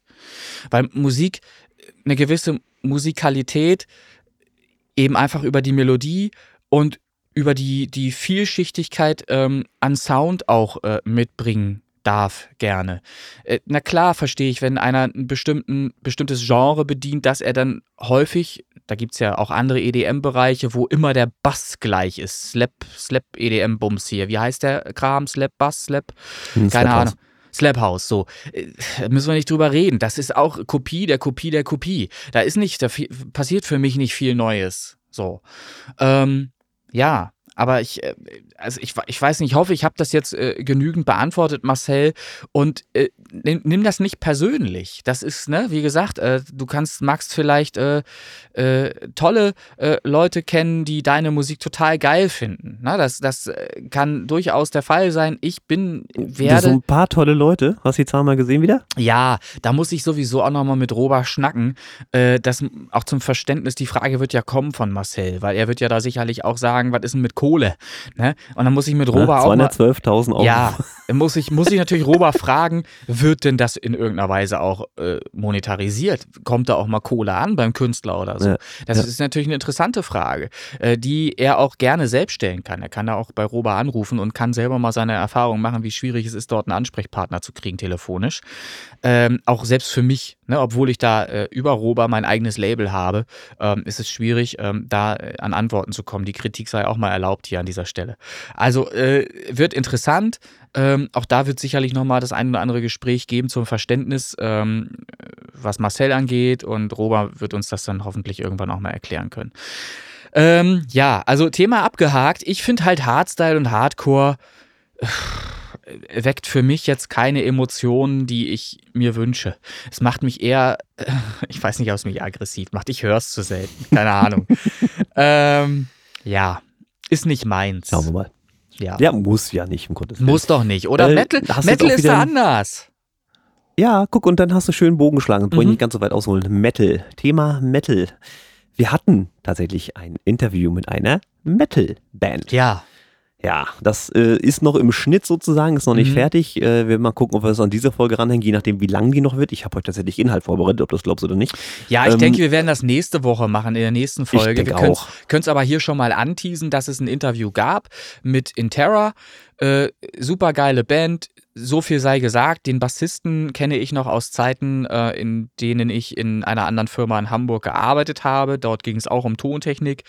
Ähm, ja, und dort haben wir uns äh, das erste Mal kennengelernt. Da war er noch sehr viel jünger und spielte aber schon in der Band und die habe ich auch schon mal live erlebt. Und man kann sagen, das ist eigentlich äh, keine große Band. Das ist eine Band, die sich äh, regelmäßig äh, trifft und die es geschafft hat, zusammen zu bleiben. Und darum ist das Inter Interview auch recht interessant, wie ich finde, ähm, weil das ist ein, ein, großer, schwerer Punkt, den, den viele Bands gar nicht überstehen. Dieses Zusammenbleiben, diese Disziplin, ähm, überhaupt weiterhin Musik miteinander zu machen und was zustande zu bringen. Viele Bands gehen halt einfach kaputt, weil sie es nicht schaffen, äh, koordiniert, diszipliniert ähm, am Leben zu bleiben und sich regelmäßig auch um die Musik, die sie machen wollen, zu kümmern. Also selber zu proben und so weiter, was dazugehört. Ja, es ja. ist ein sehr interessantes Interview gewesen, auch äh, informativ tatsächlich. Mhm. Ähm, also ich habe mir ein paar Fragen im Kopf überlegt und die habe ich auch fast alle beantwortet gekriegt, bis auf die Frage, warum das eigentlich Heavy Metal heißt. Naja, gut, das lassen wir mal so im Raum stehen. Ja, na, die Frage können wir ja heute schon unseren Zuhörern mal stellen. Vielleicht haben die ja sogar einen Ansatz, einen Lösungsansatz. Warum heißt Heavy Metal Heavy Metal? Warum also Metall? Ja, und warum auch noch Schwermetall? Mit Schwermetall ist, ist, bin ich halt mit meinen Zügen. Ne? Ich bin hier der Heavy Metaler, so ganz klar. Äh, ach so, wegen der Zuggeschichte. Ja, wegen der. Ja, ja, klar. Das ist auch Heavy Metal, richtig. Ja. Ja. Ähm, ja, aber vielleicht findet ja irgendjemand da einen Ansatz, um das zu erklären. Vielleicht steht es auch irgendwo äh, über Google. Äh, vielleicht kann man das googeln, warum Heavy Metal Heavy ja, Metal bestimmt. heißt. War nur zu faul äh, bis jetzt. ich habe mir die Frage nie gestellt. Ist Pop eigentlich eine Abkürzung? Ja, ne? Populäre Musik. Ja, wahrscheinlich, oder? Äh, ja, ist es genau das. Ja. Ähm, Rap übrigens auch, hatten wir aber auch schon mal, ne? Ja, habe ich schon wieder vergessen. Was ist das? Rhythm and Poetry. Ach so, richtig, Rap. Ja, schön, dass wir da auch nochmal ähm, kurz einen Exkurs machen konnten. Ja, also es wird ein Interview geben. Ich denke, das werden wir nicht an diese Folge ranschneiden. Das äh, machen wir nächste. Einfach auch, weil ich zu faul bin. So. Was, was, was hast du denn noch? Naja, was habe ich noch? Also, ich bin, und da ist wieder YouTube-Algorithmus, manchmal triggert er mich ja. Ähm, ich bin auf ein YouTube-Video gestoßen von einem Kanal, der nennt sich EDM-Tipps. Also basiert im Prinzip auf Dance-Musik und sowas alles, also das, was ich mache, lässt sich aber natürlich in gewisser Weise auch adaptieren auf andere Musikrichtungen. Und zwar hieß das Video Mixing-Tipps. Also, was kann man tun, damit sein Mix im Prinzip angenehmer, hörbarer wird oder halt irgendwie mhm. mehr Leute erreicht, also im Prinzip professioneller wird. Und diese Tipps, die es da sind, Einige sind hochgradig selbsterklärend, andere mache ich aus Versehen sowieso schon so und andere waren aber auch interessant mal zu sehen. Und die würde ich jetzt gerne mal zur Diskussion mit dir Na, hau mal raus. Da Na los. Da du ja nicht weißt, was es ist, ja. äh, habe ich dich da auch überhaupt nicht mit informiert. Ist gut, hau raus. Ne? Genau, und ja, wie gesagt, diese Teste ich mich selbst da, mal. Gucken wir mal. Der erste, der kommt, ist, ist vollkommen klar. Ähm, der erste Tipp von diesem, äh, ich weiß gar nicht, wie er heißt, muss ich gestehen, äh, EDM-Tipps ist nutze gute Kopfhörer beziehungsweise gute Studiomonitore. Das ist nichts, was wir jetzt nicht schon mal angesprochen mhm. hätten. Mhm. Ne? Das ist ja mal vollkommen klar. Und äh, da du ja mit deinen Teufels mittlerweile auch ganz gut unterwegs bist und äh, mein äh, einer Remix zu dem Martin Whisper ja auch deinen Teufeltest bestanden hat, und das mhm. freut mich ja auch sehr, mhm. ähm, bin ich da guter Dinge, dass ich auf dem richtigen Weg bin, weil ich habe jetzt ja hier diese Yamaha, da höre ich mich ja noch mehr oder ja. weniger mit ein, aber da dieser eine Remix ja mit diesen Kopfhörern entstanden ist, gehe ich davon aus, dass das ganz gut war. Ja, ich kann dir, dazu, ich, da ich kann dir dazu Folgendes sagen. Ich habe kürzlich gerade ähm, da mache ich ein anderes Projekt, da darf ich nicht zu viel drüber erzählen, weil das der große Knall äh, sein wird 2023 im späteren Verlauf diesen, diesen Jahres. Ähm, und da habe ich testweise ein paar Songs gehört, die schon etwas länger zurückliegen. Und auch da habe ich wieder festgestellt, und das passiert mir halt regelmäßig in meinen Produktionen, dass ich offensichtlich immer noch nicht genügend in den einzelnen Spuren untenrum wegschneide. Das heißt, ich behindere mich im Mixing im Grunde genommen selbst. Nimmst du jetzt nicht alle Tipps bitte weg? Was soll denn das? Ja, naja, bei Kopfhörern. Ja, ja, aber das, das, das ist eben das, weshalb es Sinn macht, zwischen Kopfhörern und Monitoren bewusst auch hin und her zu wechseln, sich mal zwischendurch eine Pause zu gönnen und später nochmal den Song anzuhören, ob er denn wirklich gut gemischt ist. Und da habe ich eben festgestellt, bei vielen meiner Produktionen, die da jetzt auf Halde liegen, dass die noch nicht perfekt sind. Da muss einfach viel weniger am Low-End noch passieren, damit es aufgeräumter klingt. Und das ist etwas, das sieht beim Mischen selbst äh, immer so schlimm aus, wenn man so ganz viel in jeder Spur untenrum wegnimmt. Aber es macht einfach Sinn, weil das, was da stattfinden soll, das ist nun mal die Kick und der Bass. Und viel mehr soll da nicht stattfinden. Das heißt, wenn ich irgendeinen Pad-Sound habe und der klingt zwar für sich alleine schön warm und toll, wenn der untenrum eben auch noch was drin hat, na? Dann ist es aber ein Problem, wenn dieser Pad-Sound sich im Weg steht mit der Kick und mit dem Bass, weil der, der ganze Brei immer breiiger wird und alles will sich irgendwie durchsetzen und das funktioniert am Ende des Mixes nicht mehr und da hilft dir auch kein gutes Master mehr, weil du nur noch den Brei irgendwie ausdünnen kannst. Und es wird dadurch nicht definierter. Die Kick wird nicht definierter, der Bass nicht und der Pad-Sound sowieso nicht. Das heißt, das ist etwas, was man lernen kann, wenn man A, gute Monitore hat, B, einen guten Kopfhörer hat. Und den Kopfhörer, den ich da gewählt habe, das ist kein Studio-Kopfhörer, das ist ein Endverbraucher-Kopfhörer. Und genau aus diesem Grund habe ich den auch gewählt, weil so hört der Endverbraucher später deinen Mix mit eben diesen Kopfhörern. Der hat ja im, im Normalfall hat er keinen Studio-Kopfhörer, mit dem er unterwegs ist, sondern der Endverbraucher hat einen Endverbraucher-Kopfhörer, äh, der anders klingen dürfte als ein Studio-Kopfhörer. Äh, du bist eingefroren bei mir im Bild, Christian. Das ist überhaupt nicht wahr. Jetzt bist du wieder da. so, also, äh, alles gut. Ähm, also, Monitore, bitte, bitte, bitte, wenn ihr anfangt zu mischen, ich habe das in ein oder mehreren Folgen schon gesagt, das ist die größte Investition, äh, die ihr vielleicht habt, wenn ihr euer eigenes Homestudio einrichtet, aber es ist auch die sinnvollste. Ihr braucht eine Abhöre, Christian, du brauchst auch noch eine Abhöre, damit du dich drauf einhören kannst. Das ist auch ganz wichtig. Hab ich gerade in der Stube stehen, das ist ja Wahnsinn, das Ding. Ja, aber, aber es, es, ist so ein Game Changer. Ich habe, was habe ich Zeit verschwendet, um auf irgendwelchen wirklich guten Stereoanlage Lautsprechern äh, zu mischen. Da habe ich versucht, äh, gute Mixe hinzubekommen. Das funktioniert funktioniert nicht. Das funktioniert einfach nicht. Du brauchst wirklich Studiomonitore, die linear das abbilden, was du da zu mischen versuchst. Nochmal, Platzproblem. Ja, aber auch dafür gibt es eine Lösung. Auch dafür gibt es bestimmt eine Lösung. Ähm, und, und wenn es erstmal einfach kleinere Studi Studiomonitore sind, die ja zum Glück dann auch wahrscheinlich weniger. Also ich zeig, ich zeig dir mal, ich weiß gar nicht, ob ich das ja. reicht. Das reicht nicht auf der Seite. Die sind, das ist jetzt wie gesagt diese alte äh, 5.1-Anlage ausgedient, aber die kriege ich jetzt nicht ran. Die sind, die sind so groß, die Boxen sind schmal, so groß, das ist nichts. Das ist nichts Dickes. Ne? Ja. Reicht mir hier oben, aber ist natürlich kein, keine Referenz, das ist klar. Hm es ist ja alles sowieso dann, bei mir mehr mobil. Das also ich, deswegen sind die Kopfhörer wichtiger. Ja, und dann, dann gehört natürlich auch dazu, Studiomonitore sind toll, was ich aber auch immer wieder sehe, und da schüttel ich mit dem Kopf, wenn ich das sehe, obwohl ich hier ganz alleine sitze. Äh, wie kann man bitte die Studiomonitore so scheiße an die Wand bringen, dass sie äh, im Abstand überhaupt nicht zueinander äh, passen ähm, und dass sie eben nicht dieses gleichschenklige Dreieck äh, ergeben, das sie haben sollten, wenn du davor sitzt und äh, das als, als Meinst gleichzeitig, ne? Gleichzeitig, ja, gleichzeitig. Ja. Ähm, also die müssen bestimmt nach bestimmter Art aufgestellt sein, um auch das abzubilden, was du hören musst, um mischen zu können. Und dann habe ich Bilder gesehen, wo die einfach viel zu dicht zum Beispiel zusammen an der Wand hängen, wo ich mir sage, das ist nicht das Klangbild, das du haben willst, wenn du was vernünftig mischen können möchtest. Das wird nicht funktionieren. Und ich meine, es gibt auch Monitore, da, da, gehen die Meinungen auch ein bisschen auseinander. Es gibt wirklich Leute äh, im englischsprachigen Raum, die, bei denen ich regelmäßig ähm, Videos mir reinziehe auf YouTube, weil sie es einfach können, weil sie einfach wirklich gut sind. Und die sagen auch, äh, der Sound findet ein bisschen dahinter statt. Ne? Also ein klein wenig äh, weiter zurück, zum Beispiel von den Monitoren. Aber das ist auch monitorabhängig. Dafür muss ich mich einhören. Ich muss Monitore kaufen, die mir klanglich erstmal gefallen, vor denen ich gerne arbeiten möchte ähm, die ein gutes Klangbild haben.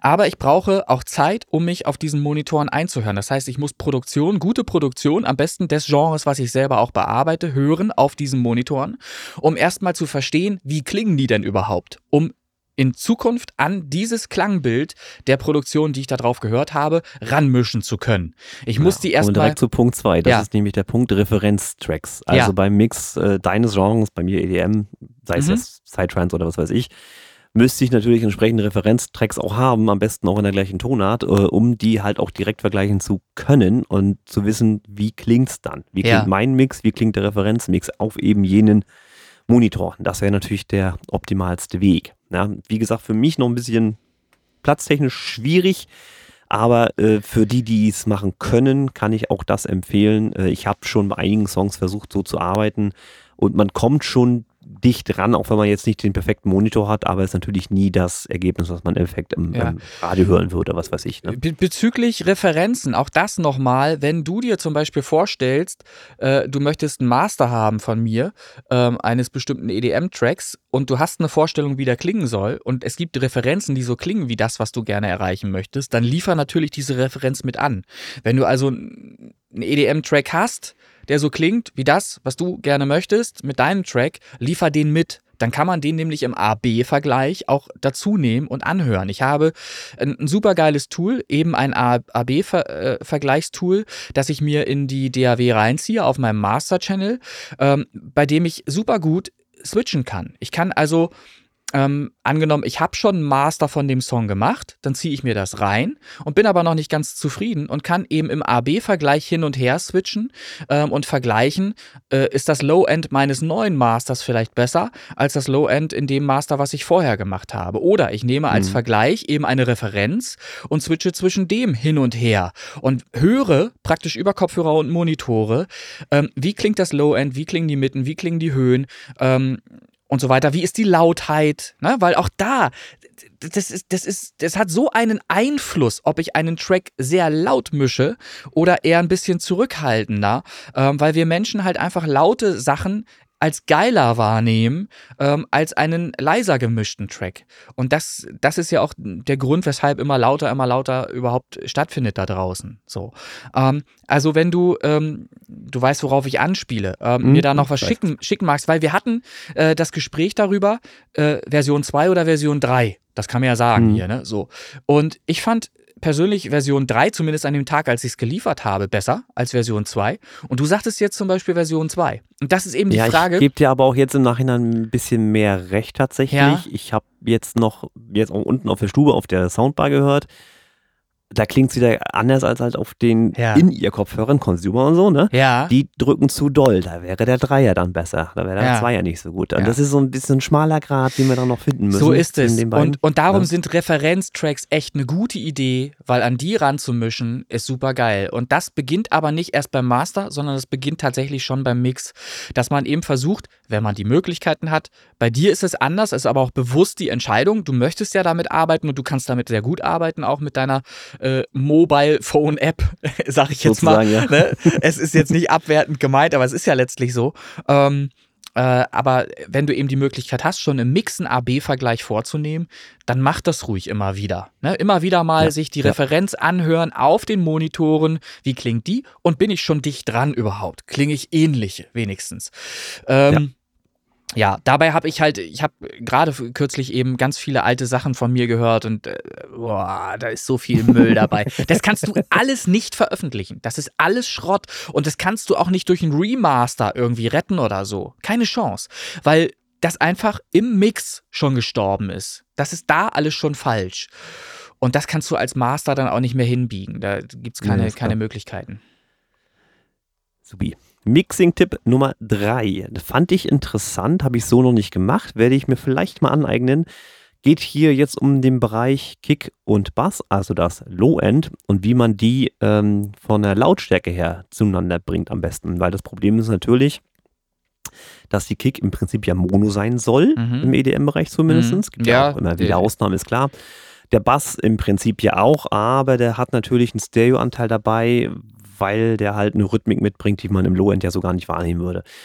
So, und nun hat er hier Folgendes äh, zum Besten gegeben. Er hat einfach gesagt, wir schalten das auf Mono. Das heißt, wir mixen unsere Mischung auf Mono. Das heißt, wir fangen mit der Kick an, gucken, wo muss die hin und dann mixen wir quasi den Bass dazu rein, dass der dann so klingt im Mono-Bereich, dass sie sich nicht behaken. Wie gut man das hören kann, hängt natürlich auch stark da wieder vom Monitor und von den entsprechenden Kopfhörern ab. Ich fand das interessant, weil er hatte gesagt, dass das Stereo-Feld das besser klingen lässt, als es eigentlich ist. Und dadurch, dass du das auf Mono schaltest, einfach wahrnimmst, wie die tiefen Frequenzen sich verhalten, weil die kann man ja im Prinzip sowieso nicht orten. Das wäre also egal im Mix. Und äh, dadurch kann man das Low-End sauberer gestalten. Fand ich interessant. Ja, also der Ansatz, zwischendurch mal auf Mono zu schalten, die gesamte Stereosumme, ist auf jeden Fall kein schlechter. Man kann das äh, sehr gut machen, weil man dann, wie du schon sagst, dadurch, dass das Stereo halt verloren geht und nur noch Mono überbleibt, merkt man halt, ähm, ob bestimmte Spuren überhaupt noch hörbar sind oder bestimmte Spuren zu sehr hörbar sind und andere im Grunde verdrängen dadurch. Das kann man mhm. alles sehr gut so hören. Was aber noch viel besser ist und, und was heißt viel besser? Das ist ein zusätzlicher Ansatz, den würde ich auch noch mit reinnehmen auf jeden Fall. Ähm, in bestimmten Bändern einfach abzuhören. Das heißt, wenn ich Low-End gut mischen möchte, dann hör die doch einfach nur Low-End an. Dann mhm, schalte, genau. schalte Mitten und Höhen einfach weg über einen Multiband-Kompressor äh, oder irgendwas. Gibt verschiedene Tools, womit man das erreichen kann. Ähm, einfach nur Solo schalten, dann halt einfach ähm, den, den unteren Bereich. Und dann hörst du, ob da was zu viel ist. Bei manchen Produktionen wirst du sofort merken, dass sogar ein drin ist, dann weißt du garantiert, hier ist was zu viel. Weil das zerrt sogar schon. Ähm, und bei anderen Produktionen wird es halt einfach so wabern, so mumpfig klingen, da gibt es kein anderes Wort für, so mumpf, ja, mumpfig sein bis nasal, dass du einfach weißt, hier ist definitiv irgendwas zu viel. Und dann kannst du Spur für Spur durchschalten und kannst der Sache auf den Grund gehen, was es denn sein wird. Viele äh, schwören ja darauf, nicht nur ein Bass da drin zu haben, sondern zwei, drei Bässe die dann irgendeine. Ja, ne? gehöre ich dazu. Ja, so. Ne? Und zwei, drei Bässe. Kommen wir auch gleich zu. Ja, bedeutet halt eben auch mehr in der, in der Summe und Bass nimmt ganz viel Lautheit auch weg. Wenn ich ganz viel Bass drin habe, wird es schwer, den Mix laut zu kriegen am Ende. Und das sind alles so Sachen, ähm, auf dem Weg zum Mastering, die dann eben beachtet werden müssen, um äh, da ein gutes Ergebnis zu erzielen. Und da äh, hilft zwar das Theoriewissen ganz viel, aber was noch mehr hilft, ist die Praxis. Und da sage ich halt immer, von Mix zu Mix zu Mix einfach lernen. Auch ich habe noch viel zu wenig Songs gemischt, um äh, ja wirklich alles wissen zu können. Man, man lernt von Mix zu Mix immer wieder was dazu, was man noch anders und besser machen kann. Und man vergisst auch immer wieder Sachen. Das sind eben diese Kleinigkeiten, mehr auch aus einer Hi-Hat zum Beispiel. Das klingt ganz bescheuert. Aber auch aus einer Hi-Hat kann ich im Low-End was rausfiltern, weil ich das nicht brauche. Hör doch jetzt mal auf, alles raus. Also, ja, ja. Ich mach's. Das. Äh, ja, aber wenn man das. Du durch meine und wenn man Tipps das, durch. Ich weiß. Und wenn man das, und wenn man das vergisst, dann hat man in Summe mehrere Sachen vergessen, die alle den Mix beeinflussen und den Mix schlechter klingen lassen. Und das ist, vielleicht muss man sogar sich sowas mal aufschreiben, einen äh, Punkteplan, den man dann nochmal durcharbeitet am Ende des, des Mixing-Prozesses, ob man denn an alles gedacht hat. Ist vielleicht ein schöner Ansatz, könnte man machen. Frage zwischendurch, ich habe ganz verpasst, was war denn Punkt 2, was du gefragt hattest jetzt? Das war der Referenztracks. Ah, das war das mit den Referenztracks. Das kam genau. direkt so wie genau. reingeflogen, ja. Ja, genau. So, drei war die Mono-Switch. Ja, Tipp also vier. Mono auf jeden Fall auch mal machen. Ähm, ja. Wobei natürlich Mono-Kompatibilität, das spielt da ja mit rein. Nur insofern. Ja, das bezieht sich äh, immer schön aufs Low-End. Ja, genau. Äh, dass man da guckt, dass man die Kompressoren nicht so einstellt, dass man die Wellen sich gegenseitig auslöschen lässt und so eine Sache. Ja, genau. Das ist ein bisschen schon äh, High-Level. Das muss man sich mal auch definitiv bei YouTube angucken, was da genau physikalisch passiert. Es ähm, ist ja, so viel es sei ist gesagt, ja krank. Wenn's, wenn's Ja. Es ist ja auch, also wenn, es wenn, ist krank, was du machen kannst heute. Das ist ja das, ja. das Entscheidende. Wenn du das Wissen dafür hast, ähm, dann ist es am Ende auch total einfach, im, im Low-End etwas zu basteln, was mega drückt. Ähm, wenn du in der richtigen Reihenfolge die richtigen Plugins auf die richtigen Spuren bringst. So. Und du kannst. Ja. Äh, das kann man hier ganz schwer äh, in, zwei Sätzen zeigen. Äh, erst recht nicht, wenn man nichts dazu sehen kann. Ähm, aber ich, ich bin auch ein Fan von diesen YouTube-Videos und ich bin ein Fan davon, auszuprobieren, einfach mal in YouTube wirklich suchen, Low-End und so weiter, was man da finden kann. Und Multiband-Kompressor spielt da zum Beispiel auch eine, eine, eine, Rolle.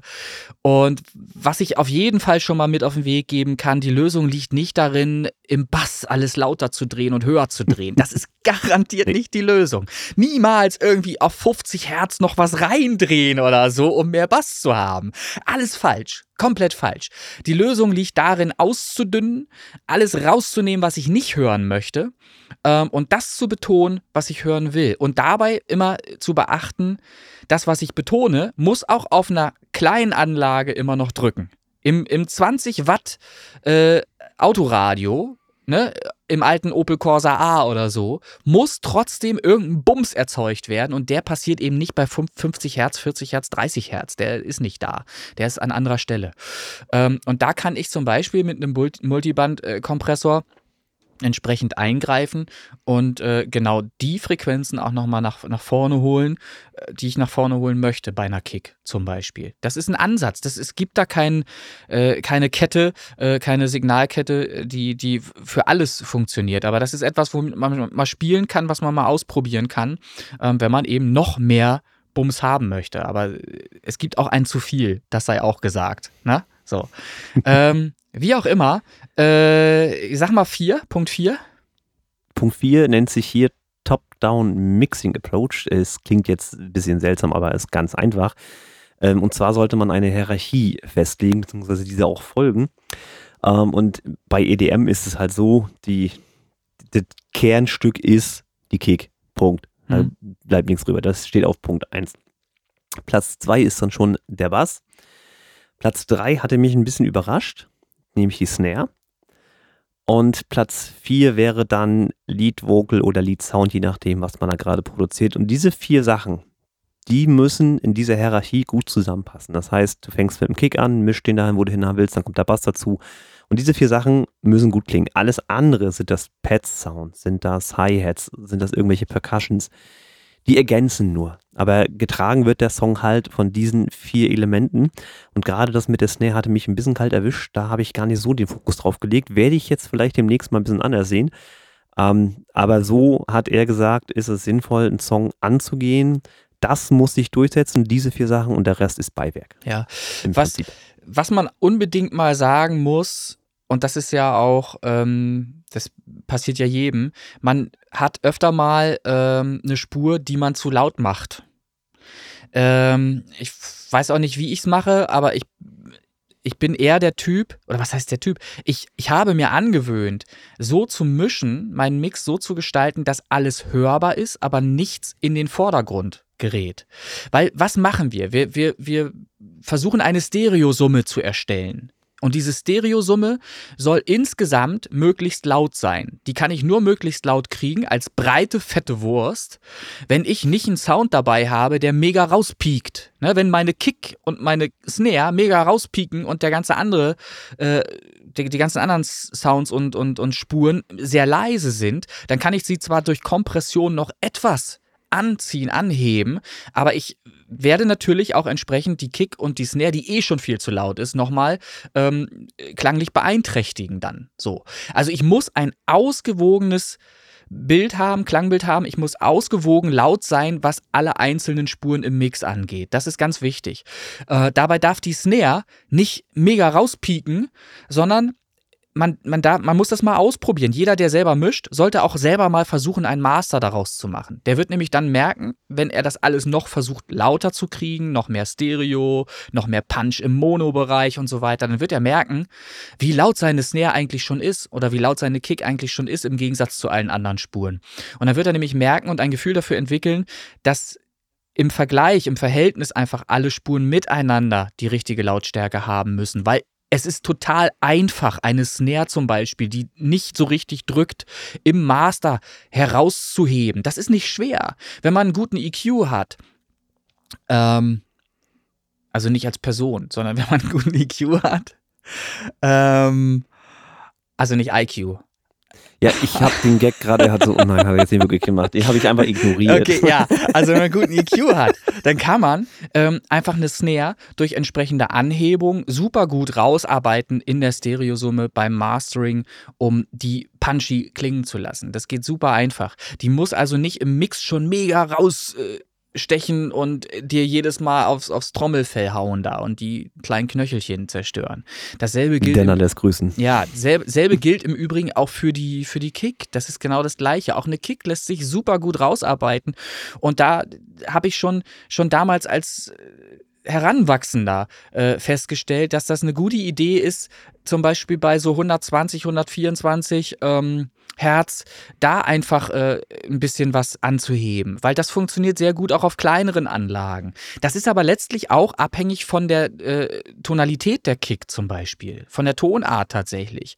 Man kann eben, auch da kann man ja mal googeln, ähm, feststellen, wo eine Kick ja, wo sie drückt. Die hat ja bestimmte Druckpunkte. So, und da kann man eben gucken, mhm. wo es dann eben Sinn macht, äh, das zu erhöhen und rauszuarbeiten im Master äh, oder eben nicht. Oder, ne? Also, aber das, das sind ganz wichtige Dinge, die man schon im Mix mit beachten muss, damit man es im Mix nicht schon übertreibt. Wenn man das nämlich übertreibt, dann lässt man dem, demjenigen, der es mastern soll, kaum noch Möglichkeiten, weil der muss nämlich dann erstmal diesen Mix ähm, auf ein einheitliches Lautheitsniveau bringen und das kann er nur durch EQing. Da kann er dann auch nur versuchen, eine Snare, die viel zu laut ist, rauszuziehen durch EQing, durch bestimmte Frequenzanteile, die diese Snare eben hat, damit sie leiser wird.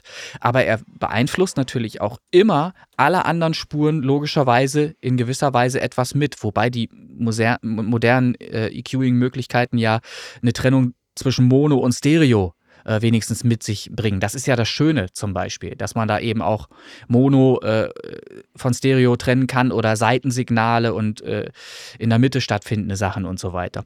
Ähm, was war die Frage? das war keine Frage, du hast einfach angefangen zu erzählen.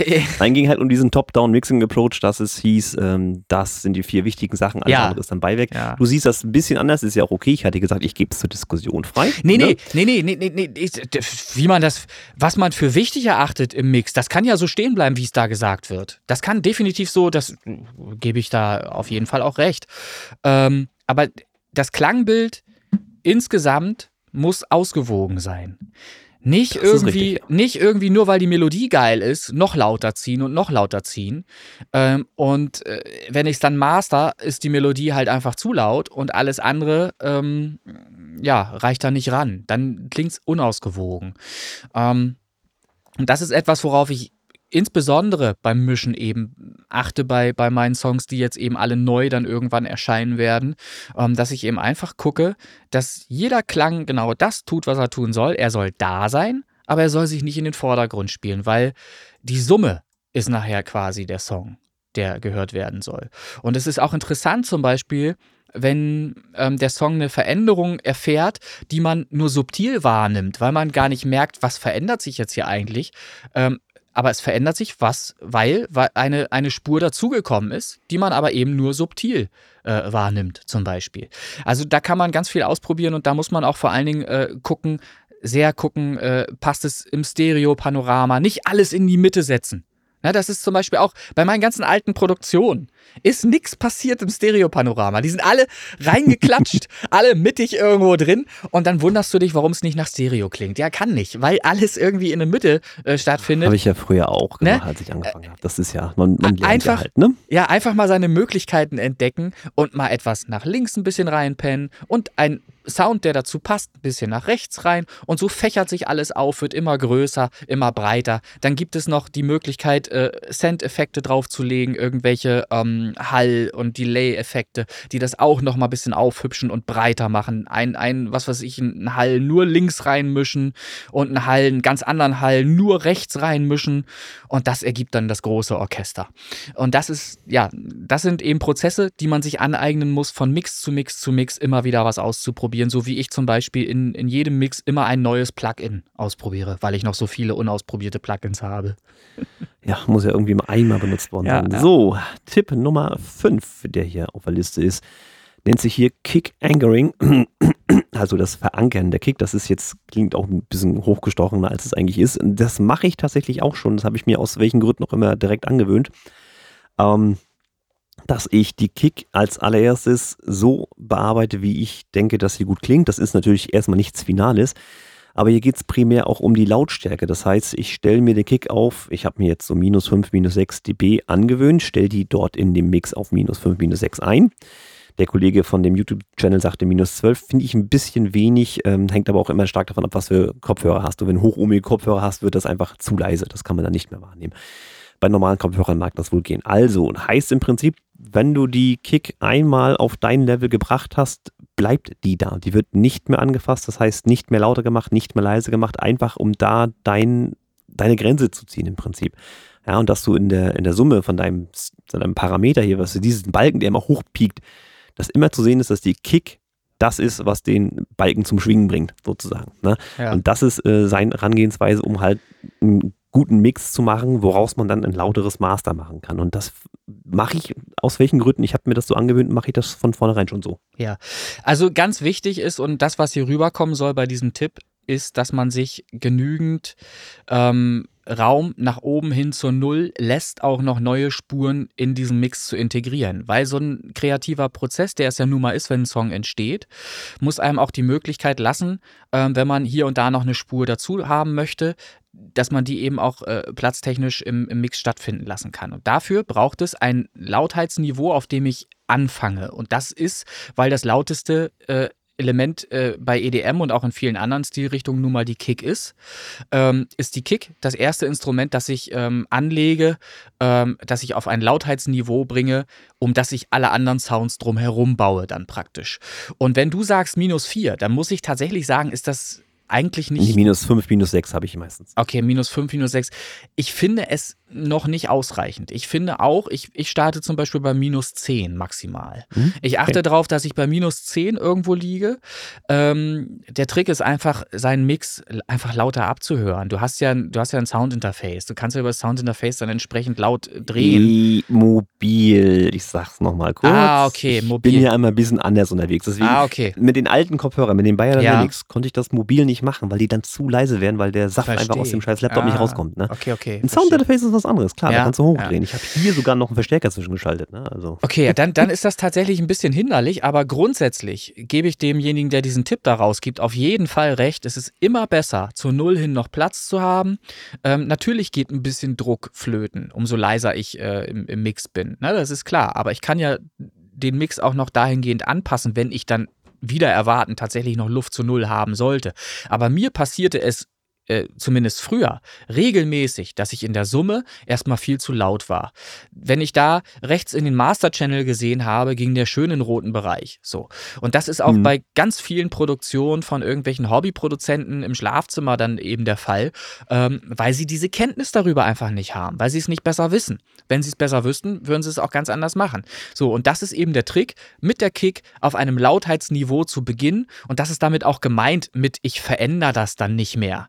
Das ist einfach der Ansatz, das ist die Lautheit. Meine Kick soll immer noch das lauteste Element im Mix dann auch bleiben. Und an die Kick mische ich alle anderen Instrumente dran. Und die Stereosumme sollte dann immer noch unter Null bleiben im Peak. Ne, wenn Bitte. ich dann, ja. ne, weil sonst bin ich in der Summe immer noch zu laut.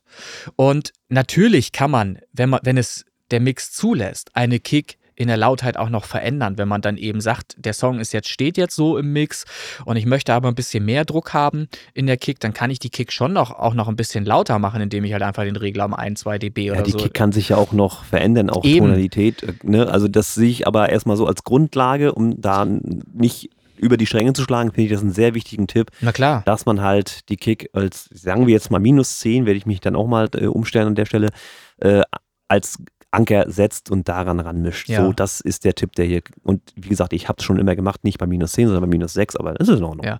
Ähm, ein, ein weiterer Tipp von mir, der sich ja daran anschließt, äh, wo ich aber auch kürzlich mit einem Produzenten drüber gesprochen habe, der äh, darauf scheißt, auf Deutsch gesagt. das hat mich sehr gewundert, ehrlich gesagt. Ähm, aber ich bin so einer, ich bin da sehr aufmerksam und achte drauf. Ich achte drauf, dass ich nirgendwo in den ganzen einzelnen Plugins pieke. Das heißt, jedes Plugin hat ja einen Ausgang, äh, hat, einen Input-Output-Regler meistens und über den kann man eben schauen, wie laut gehe ich denn nach diesem Plugin raus. Und dann kann es eben sein, dass ich durch diese klangliche Bearbeitung das Signal so angedickt habe, dass ich über Null rausgehe. Nun sagt der Produzent, mit dem ich da kürzlich drüber gesprochen habe, scheißegal, die sind sowieso alle so hoch aufgelöst und dies, das, äh, hört kein Mensch. Und ich, ich sage aber, um ähm, klangliche Veränderungen im Mix in Summe äh, zu vermeiden, die, die ich nicht wünsche, die ich nicht haben möchte, achte ich darauf, dass ich eben nirgends pieke. Und das hat ja auch was zu tun mit der Verarbeitung des Signals. Diese ganzen Plugins haben ja bestimmte, ein bestimmtes Niveau, auf dem sie am besten funktionieren. So, so muss man sich das vorstellen. Und deshalb gehe ich mit der äh, bestmöglichen Lautheit in ein Plugin, Plugin rein, wo das Plugin eben auch am bestmöglichen mit dem Signal umgehen kann. Das ist der, das, was damit gemeint ist. Also achte ich einfach darauf, dass ich innerhalb meiner meines Channels, wo ich die ganzen aufeinanderfolgenden Plugins habe und arbeiten lasse, kein Plugin dazwischen habe, das irgendwo piekt. Das ist zum Beispiel beim Farbfilter oben rechts, sehe ich irgendwann äh, die Zahl in Rot abgebildet. Und wenn die rot abgebildet wird und da steht womöglich plus sieben oder irgendwas, dann weiß ich ganz sicher, das hier ist einfach zu laut. Da ist irgendwas äh, falsch gelaufen beim Mischen und so weiter. Und ja. dann muss ich eben sehen, dass ich, das mache ich zumindest, ich bleibe da immer unter Null. Ich pieke da nirgends. Bei keinem meiner Plugins bin ich irgendwo am Pieken. So, und das äh, ist etwas, was als Tipp da vielleicht noch ja, vielleicht dem einen oder anderen helfen kann. Man kann das ja mal ausprobieren. Es wird einfach sau schwer, wenn der Mix in Summe zu laut ist, den noch schön klingt zu, zu machen. Der wird irgendwann nicht mehr schön klingen. Der wird einfach digital klingen. Ähm, sehr crispy sein und einfach nicht mehr, nicht mehr warm klingen, nicht mehr dieses, was wir uns wünschen aus der analogen Zeit. Das, das klingt ja alles, wenn in, im Analogen etwas verzerrt, klingt es erstmal warm und schick und noch nicht nervig. Im Digitalen ist es dann schon nervig. Das ist dann nicht mehr schön. Und das ist ja eben genau der, der Punkt, über den wir hier reden. Was war die Frage jetzt hier? Schön, dass du so lange reden kannst, dass du das jetzt vergessen hast. Äh, das war das Kick Anchoring, aber gut. Ach so, das ist Kick äh, Anchoring. Immer noch. Äh, ja, genau, da ging es um, um diese, diese äh, Lautheit und so weiter. Ja, da, ach so, da bezüglich Kick finde ich einen ganz wichtigen Aspekt. Na? Wenn man schon weiß, in welcher Tonart man sich befindet, dann suche ich entsprechend die Kick auch, auch aus. Äh, Denn, jein, würde ich anders machen, aber äh, kommen wir auch noch zu. Ja, aber du kannst innerhalb des Mischprozesses wirst du merken, ob eine Kick funktioniert oder nicht. Und die wirst du entsprechend anpassen. Du wirst, also du, du, kannst es haben, dass so eine Kick, obwohl sie für sich total geil klingt, im Song nicht funktioniert. Weil sie einfach tonal ähm, anders stattfindet als deine Tonart, zum Beispiel das hergibt. Ja, also da dann, wenn du, wenn du es unbedingt willst, dann ist es jetzt nicht Teil dieser Tippreihe, ist eine andere Tippreihe, aber mhm. gebe ich dann nochmal zum Besten und zwar sucht man gerade im EDM-Bereich die Kick nach dem Bass aus, mhm. ähm, weil da wieder ein tragendes Element. Natürlich hat der Bass eine Tonart und die Kick entsprechend sollte schon passen. Mhm. Äh, das ist Punkt 1. Wenn man da schon eine relativ gut passende hat, kann man dann, und das ist Punkt 2, die dann auch noch EQen, also ja. tunen auf die jeweilige Tonart, dass die sich, wenn sie nicht ganz drin sitzt, vielleicht noch ein bisschen besser einfügt, wenn man halt die Frequenzen der Kick betont, die im Bass auch vorkommen, die zur Tonart ja. gehören. So. Das wäre das Ultimative. Ja, Sidechain ist da das große Stichwort, dass man eben über Sidechain Kick und Bass voneinander trennt und Bass genau so viel stattfinden lässt, wie eben die Kick zulässt. So. Immer wenn die Kick spielt, spielt der Bass nicht. Das macht Sidechain nichts anderes, äh, tut es dann. Ähm, und trotzdem ist der Bass da, weil der Bass wird nur genau so weit weggedrückt, wie die Kick eben braucht, um leben zu können. So, und dann hast du im Grunde ein massives Konstrukt von Bassanteil Low-End in deinem Mix. Du hast immer eine Kick da, du hast immer einen Bass da, was spielt. Und so kannst du eigentlich x-beliebig viele Bässe da reinmischen. Es macht nur irgendwann keinen Sinn mehr, weil du irgendwann halt den ganzen Matsch nicht mehr voneinander unterscheiden kannst. Ähm, aber du kriegst auf jeden Fall mit Sidechain, das ist auch ein Game Changer. Wer das mal begriffen hat und verstanden hat, wie das funktioniert, kriegst du schon mal ein super geiles Low-End hin. Immer. Subi. Ja. Tipp Nummer 6 hattest du mir schon vorausgenommen. Und zwar das High-Pass-Filtern von Sachen, die im Low-End nichts brauchen. Das kann ein Hi-Hat sein tatsächlich, weil zum Beispiel, wenn sie aufgenommen wurde vom Schlagzeug, irgendwie ein dumpfes Geräusch mit sich bringt, was du im Mix überhaupt nicht brauchst, wegschneiden. Das habe ich auch mir schon sehr, sehr, sehr lange angewöhnt, dass ich einfach Sachen im, im High-End-Bereich, also sei es äh, eine Snare tatsächlich auch manchmal, je nachdem wie sie klingt, oder Hi-Hats oder auch Crash oder wie auch immer, einfach so weit beschneide, wie es Sinn macht, um untenrum, wie man so schön sagt, aufzuräumen. Ja. Und keine Frequenzen zu haben, die ich da nicht brauche. Und ihr werdet überrascht sein, wie viel äh, Tiefanteil hohe Instrumente mit sich bringen. Wenn ja. zum Beispiel mal ein ganz klassisches Klavier dabei ist, wenn das halt aufgenommen ist, da ist dieser Schlag vom Hammer auf der Seite, der macht ein dumpfes Geräusch. Aber den brauchen wir ja gar nicht. Der mhm. kann weg, der kann einfach weggefiltert werden. Und das macht ihr im Prinzip mit allen Sachen, die nicht im Bassbereich stattfinden sollen. Also ja. im Prinzip alles außer Kick und Bass, wenn man so will. Ja, weil die zwei Sachen behaken sich ja schon genug da unten rum und alles andere sollte auf jeden Fall da drüber stattfinden. Ja. Und das muss halt entsprechend weggeschnitten werden. Aber da das braucht Zeit, ähm, da ein Verständnis für zu entwickeln und vor allen Dingen die Angst abzulegen, dass man am Ende einen Song haben könnte, der nicht mehr genug drückt. Ich kann ein, ein schönes Beispiel nennen, auch erst kürzlich beim Mischen ähm, passiert. Ich habe bei einem Bass tatsächlich bis 110 Herz abgeschnitten. Das passiert beim Mischen, weil einfach gar kein Platz mehr war. Es war einfach alles so voll, ähm, dass ich das machen musste und er klang aber nicht beschissener dadurch, sondern er klang definiert. Und das ist das, was wir ja wollen. Ich will ja, dass der hörbar ist, aber definiert das tut auf dem Frequenzbereich, auf dem er stattfinden soll. Und das war eben bis 110 Hertz war der nicht zu gebrauchen. Da brauchte ich den nicht. Da musste Platz sein für alle anderen Sachen, die da stattgefunden haben. Kick und äh, Percussion und solche Sachen. Kann nicht mehr so viel sein, ja. Nee, nee, aber alles, was eben auch noch Druck untenrum erzeugen sollte, ähm, mhm. brauchte da einfach Platz. So, äh, es wird irgendwas mit Synthwave gewesen sein, das wisst ihr. So.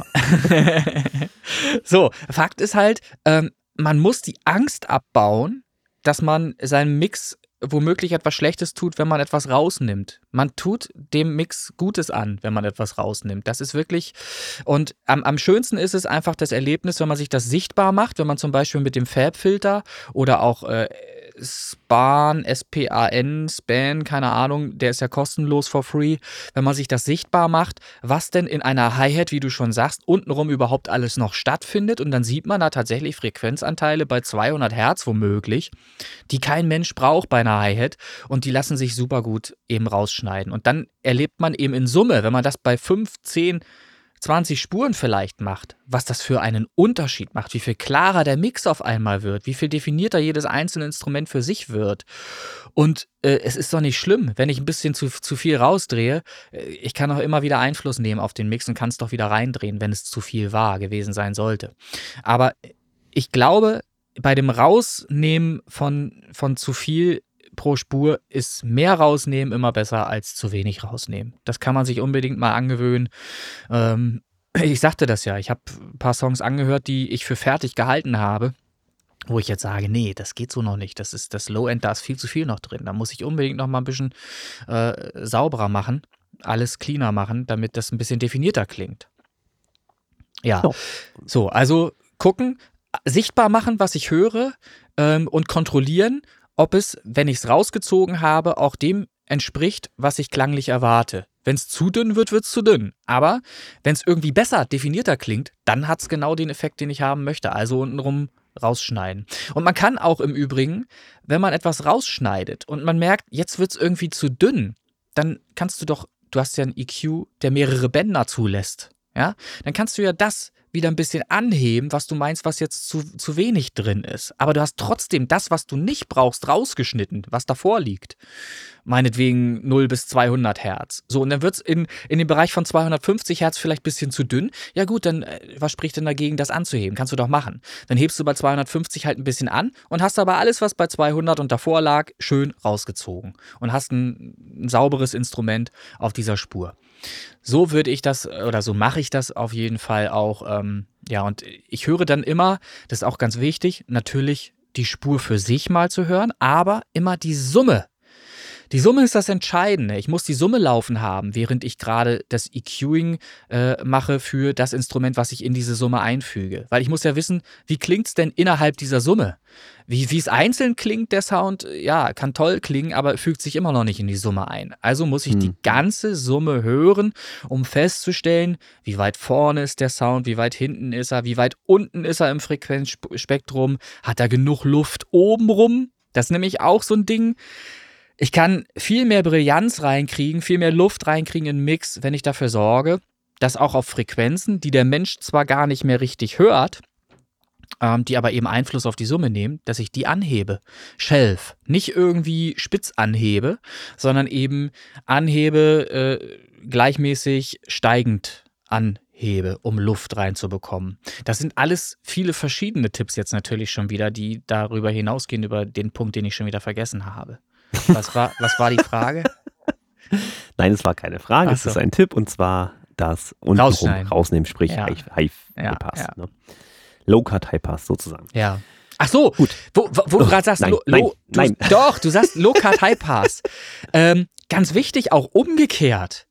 Alles das an Instrumenten, was untenrum stattfindet, aber obenrum gar nicht stattfinden soll, kann ich natürlich entgegengesetzt auch beschneiden. Also wenn Könntest du mir dann Tipp 7 bitte nicht vorwegnehmen? ja, aber es ist natürlich wichtig, ne? Und das sind Sachen, das passiert mir regelmäßig, dass ich das in Spuren vergesse. Und das ist natürlich blöd, weil wenn ich das nicht vergesse, klingt mein Mix besser. Und klingt mein Mix besser, ist mein Master auch geiler. Das ist ganz wichtig. Also äh, sich Zeit nehmen ähm, und solche Sachen unbedingt auf jeder Spur auch machen. Das ist super, super wichtig, weil ihr wollt alle am Ende mega laut sein. Und laut werdet ihr genau dadurch, wenn alle Spuren super bereinigt sind und nur das wiedergeben, was sie wiedergeben sollen. Dann könnt ihr im, im Mix brachial laut sein, äh, so laut wie ihr wollt. Und da bleibe ich aber der Meinung, alles, was zwischen minus 7 und äh, minus 11 RMS stattfindet, ist gut. Lauter muss kein Song sein. Man muss nicht bei minus 30 befinden. Das ist, also bei minus 3 sich befinden, nicht 30. Gut, das ist wichtig. Tipp Nummer 7, auch das mache ich schon seit geraumer Zeit, ist äh, mir eigentlich auch irgendwie sehr logisch. Und zwar heißt er hier, dass man den Subbass separieren soll. Was heißt das jetzt genau? Ist auch ein Punkt, den ich natürlich äh, einfach dadurch bedingt, dass ich meine FL Studio Mobile App habe, äh, schon immer so gemacht habe. Ich habe jetzt eine Bassline mir gebaut. Super geiler Sound, klingt super genial. Das Problem ist, äh, der hat Stereo. Und im Bass wollen wir eigentlich kein Stereo. Das ist ja blöd. Also, was habe ich gemacht? Das ist eine Entscheidung, die habe ich schon, wie gesagt, für mich getroffen, ohne diesen Tipp zu kennen. Ich habe mir einfach diese Spur geklont, also kopiert, eins zu eins und habe die dann separiert quasi bearbeitet bei der einen Spur, wo ich sage, das wird jetzt der Sub-Bass-Anteil, den habe ich halt auf Mono getrimmt. Das heißt, ich habe dann einen High Cut, also dass nur das Low End durchkommt, den Teil auf Mono gesetzt. Das ist wirklich der Mono-Bass-Anteil, den ich haben möchte. Und das klangliche Bild ist dann die andere Spur, wo ich quasi den Subanteil wegschneide, dafür dann den höheren oder mittleren Bass habe, den dann auch gerne noch äh, mit Reverb und Delay und was weiß ich vielleicht noch alles am Plugins raufklatschen kann, weil ich den Subbassanteil damit nicht mehr bearbeite und somit auch dann das Phänomen der Phasenauslöschung äh, direkt umgehen kann, weil das halt nicht den Subbass betrifft. Und dann in Kombination diese beiden quasi als eine Spur klanglich so sind, wie sie sein sollen. Das heißt, Mono drückt der Subbass und der Klang selber passiert in einem Stereo-Panorama. Das ist hier mit Tipp 7 gemeint. Also bei Bass, das klang eben gerade so ein bisschen an bei den Ausführungen, die du hier gerade erzählt hast, ähm, sollte man unbedingt vorsichtig sein mit Effekten. Wenn man etwas hat, was. Ja, nein, das ist, ne, ist, ne, ist klar. Ne? Aber ja. man hat ja manchmal, dass man sagt, ich will noch ein Tüpfelchen reinbringen. Keine, ja, ja, klar, keine klar. mega fiesigen Effekte, äh, ist, ist klar, aber es ist, für einen Subbass sowieso nicht. Ja, ne? eben, eben. Man muss sich halt einfach vor Augen führen, was passiert, wenn man eben ganz tiefe Frequenz hat und man legt einen Effekt drauf. Man verstärkt im Grunde nur noch diese ganz tiefe Frequenz und hörbar, richtig schick hörbar wird ein Delay auf einem Bass da auch nicht bei 100 Hertz oder irgendwas. Was soll da schick klingen? So, das heißt, du dickst alles nur noch an, um es dann wieder rausziehen zu müssen am Ende. Also insofern, ein Bass, das ist ja nun mal so, ein Bass funktioniert wirklich tatsächlich in der Mitte am ehesten, weil dort einfach der, der Druck herkommt. Mit der Kick gemeinsam zusammen. Also Mono, so. Und da bin ich aber auch der Meinung, letztlich, ähm, ich mische nicht für Clubs oder irgendwie so. Leider, weil ich nicht angesagt bin in Clubs. Ich mische Songs. Das liegt an Synthwave. ich, ich mische Songs so, dass sie mir persönlich am besten auf Kopfhörern gefallen. Das ist so, wie ich mische. Weil ich möchte ein Spektakel erleben, wenn ich diesen Song höre. Ich möchte, dass links, rechts was stattfindet, dass in der tiefen Staffelung vorne und hinten was stattfindet und dass ich immer wieder überrascht werde innerhalb dieses Songs von Dingen, die ich nicht erwarte. Das ist das, wes weshalb ich Musik mache und wie ich meine, Misch äh, meine Mischung konstruiere, wie ich das alles so mache. Ähm, das heißt aber auch, dass ich entscheide, wie klingt denn das? Also für, für mich geht es um den klanglichen Aspekt. Wenn ich möchte, dass der Bass breit klingt, dann darf der bei mir auch Stereo sein. Das ist so. Dann entscheide ich das, dass er das darf, weil der so klingen soll. Natürlich achte ich aber darauf, dass eine gewisse Ausgewogenheit äh, stattfindet, dass eben äh, genug Mitte, äh, also Mono in dem ganzen Stereo auch da ist, ähm, um überhaupt Druck zu haben in der Nummer in der Nummer. Wenn, wenn ich zu viel Stereo habe, dann fällt alles in sich zusammen und dann habe ich in der Mitte, also im Mono-Bereich, gar nichts mehr, was da stattfindet und überhaupt Druck erzeugt. Und das muss irgendwie in ein ausgewogenes Verhältnis kommen. Ähm, ja, und da ist es natürlich eine super Idee, wie du das gerade eben schon äh, erzählt hast, ähm, den Bass so aufgetrennt wie möglich zu ähm, bearbeiten, um ein Signal zu haben, das auch später im Mastering schon gut definiert klingt. Ich finde zum Beispiel ein wichtiger Ansatz, und das war auch bei mir ein Game Changer, was ich auch erst begreifen musste, mit Bussen zu arbeiten, mit Gruppen zu arbeiten. Hast du aus so, ne? Weil da passiert nochmal ganz, ganz viel, wenn man, aber da kommen wir wahrscheinlich gleich zu, wenn du das so sagst. ähm, ja, ich. Es ist, es ist, wäre so, als würdest du die Liste ja auch nee, haben. Nee, ich kenne die nicht. Interessant gerade. nee, aber, aber das sind, das sind die, ich erlebe gerade, wie diese Game Changer Momente, ähm, wie ich eins nach dem anderen auch dazugelernt habe und am, am, beim Mischen immer besser geworden bin.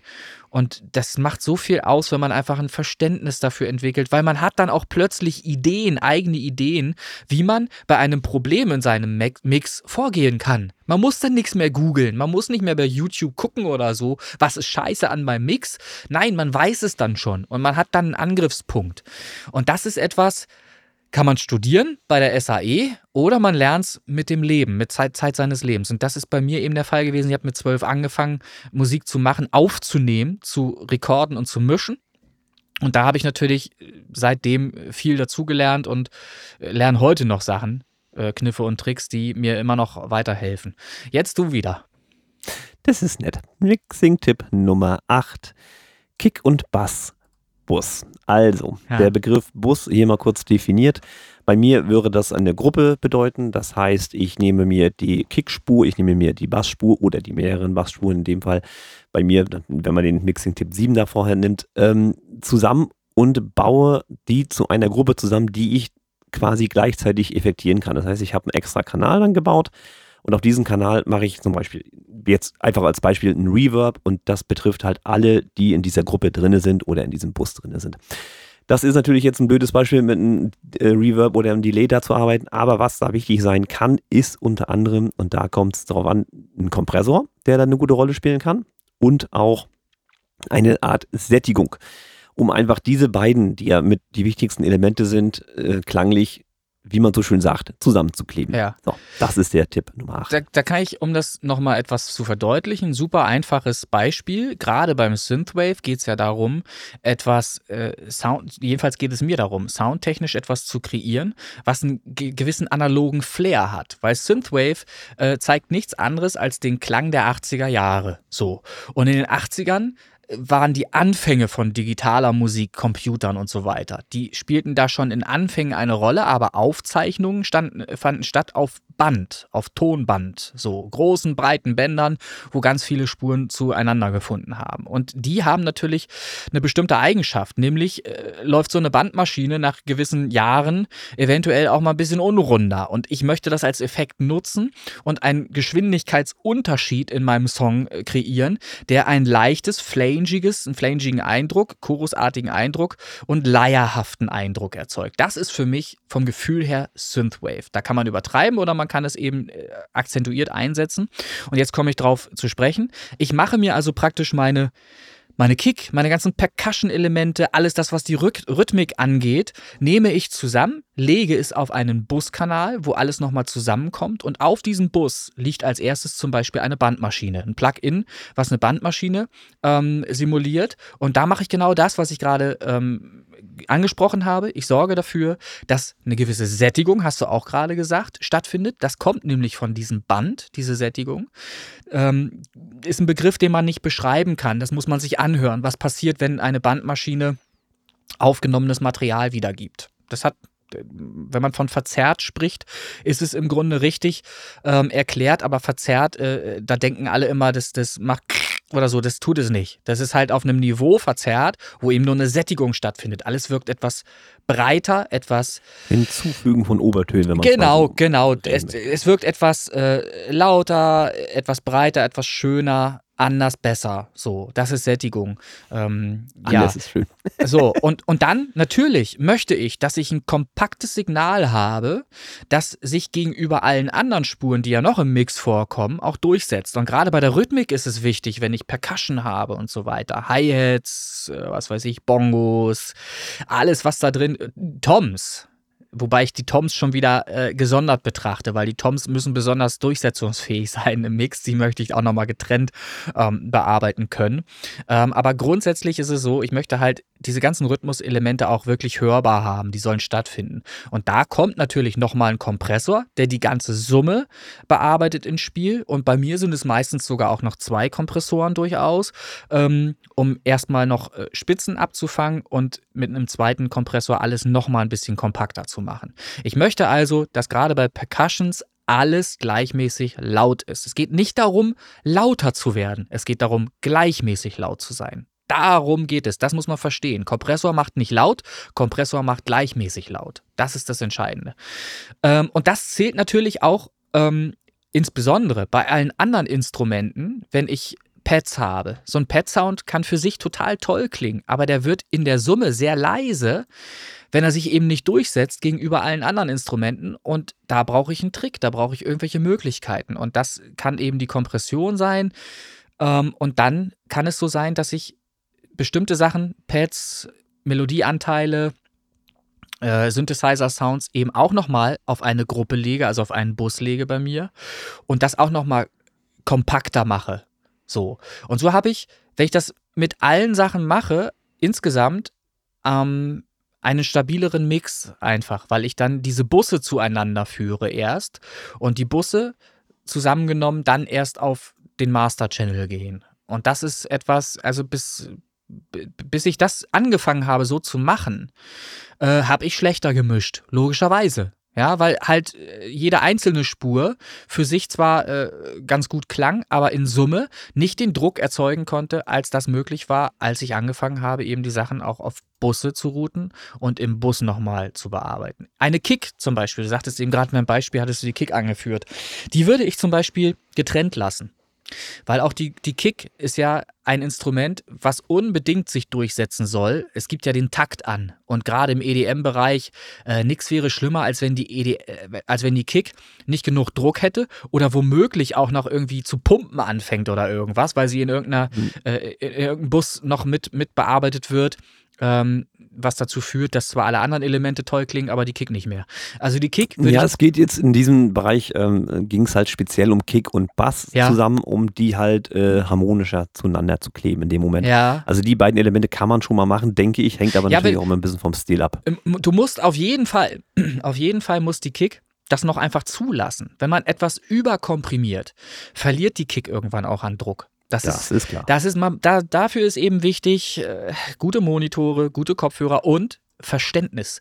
Das, was ich höre, auch verstehen. Das ist etwas, was nur anhand von Referenzmaterial irgendwann möglich wird. Man muss ganz viel Musik gehört haben auf den Systemen, auf denen man selber mischt, um zu verstehen, was passiert da gerade mit meiner Kick. Äh, weil man kommt nämlich irgendwann an einen Punkt, Punkt, wo man denkt, es müsste noch mehr Druck rein und wo man vielleicht anfängt mit noch mehr Kompressoren und, und Limiter oder irgendwas zu arbeiten. Und man merkt, man das ist nicht zielführend. Weniger ist dann mehr.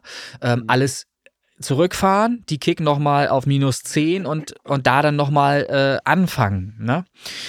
Ja, äh, super geil. Busse, also super geiles Thema. Ich liebe Busse.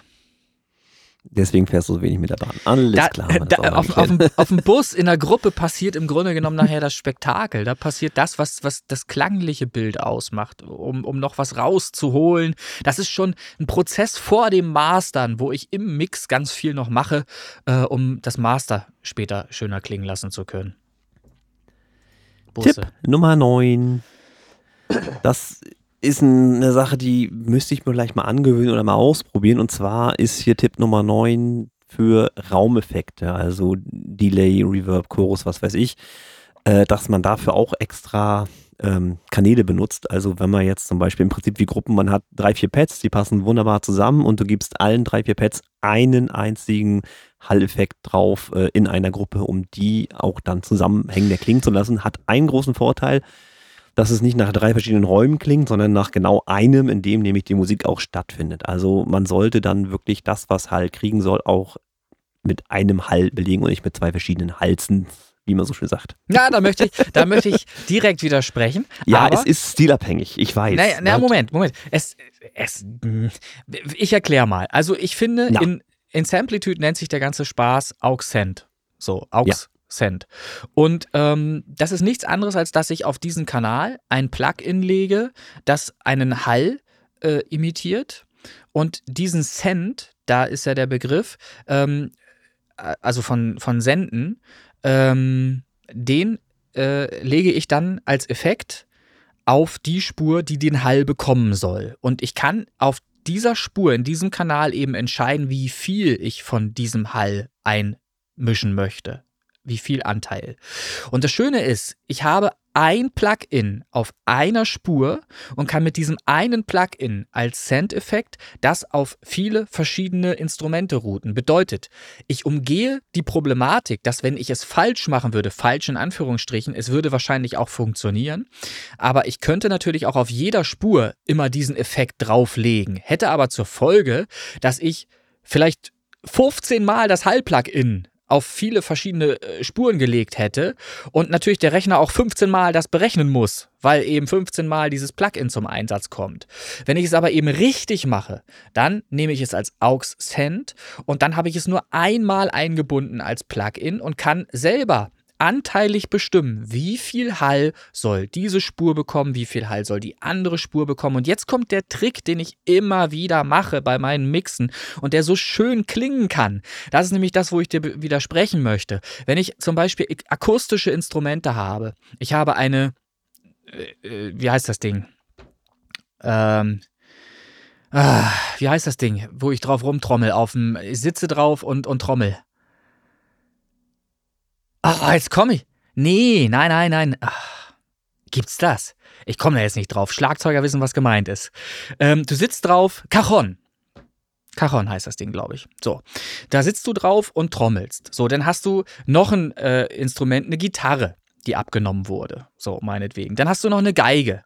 Du hast viele akustische äh, Instrumente, die irgendwo im Raum verteilt stattfinden sollen. Und die in Summe sich miteinander verbinden sollen und die irgendwie schön klingen sollen.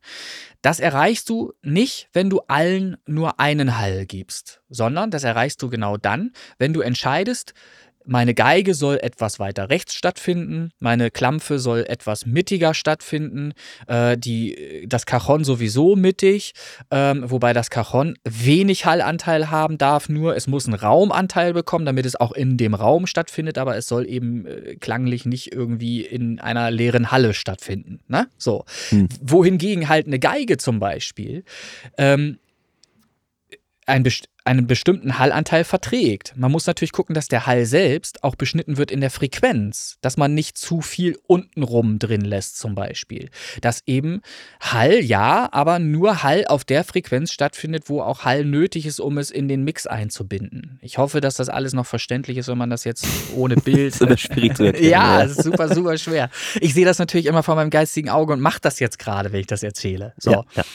Und da ist es dann eben auch so, wenn dann die Geige sowieso ähm, nur etwas weiter rechts stattfindet, dann kann ich zum Beispiel, wie ich es immer mache, einen Hall anlegen, der nur links stattfindet. Ich kann einen Hall-Send-Effekt statt äh, einrichten, der nur rechts stattfindet und habe über ganz viele Aux-Sends, die ich mir dann vorbereitet habe, die Möglichkeit, jedes Instrument mit Hall zu versorgen, praktisch, äh, links, rechts, mittig, Stereo, wie ich es brauche, um in Summe äh, genügend Hall auf allen Instrumenten zu haben und Raumklang vor allen Dingen. Hall, man muss verstehen, man muss da unterscheiden. Hall ist das eine, aber Raum ist das andere. Ich muss einfach. Ja, ein, ich hatte ja auch Raum gesagt. genau, genau, genau. Raum, Raum ist erstmal das, in dem das Instrument stattfinden muss. Ich muss mir also überlegen, ich habe eine kleine Big Band. Die muss ja nicht in einer Riesenhalle spielen. Ja, äh, vor, mhm. vor, was weiß ich, fünf Leuten, die in einer Riesenhalle stehen.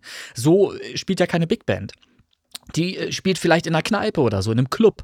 Und um einen Club-Sound zu haben, muss ich natürlich mir in Gedanken auch überlegen, ein Club-Sound findet statt in einem kleineren Raum, in kleineren Räumlichkeiten. Da sind also die Reflexionen viel früher ne, nicht ganz spät oder fast gar nicht hör, hörbar. In Open Air, da wirst du kaum Reflexionen haben. Da hast du einfach nur einen Hall, äh, der halt sehr offen klingt. Ähm, Beispiel Katastrophina zum Beispiel. Da haben wir ja auch einen Sound kreiert, der so klingt, als ob es live stattgefunden hätte. Vielleicht hat es das hat ja auch. Ist doch. Hat es doch. So. so. Und da bin ich sogar vom Kumpel gefragt worden, wie macht man das, dass das so klingt? Der wollte das tatsächlich wissen, weil der das hat, der hat mir das ab, der hat uns das abgenommen.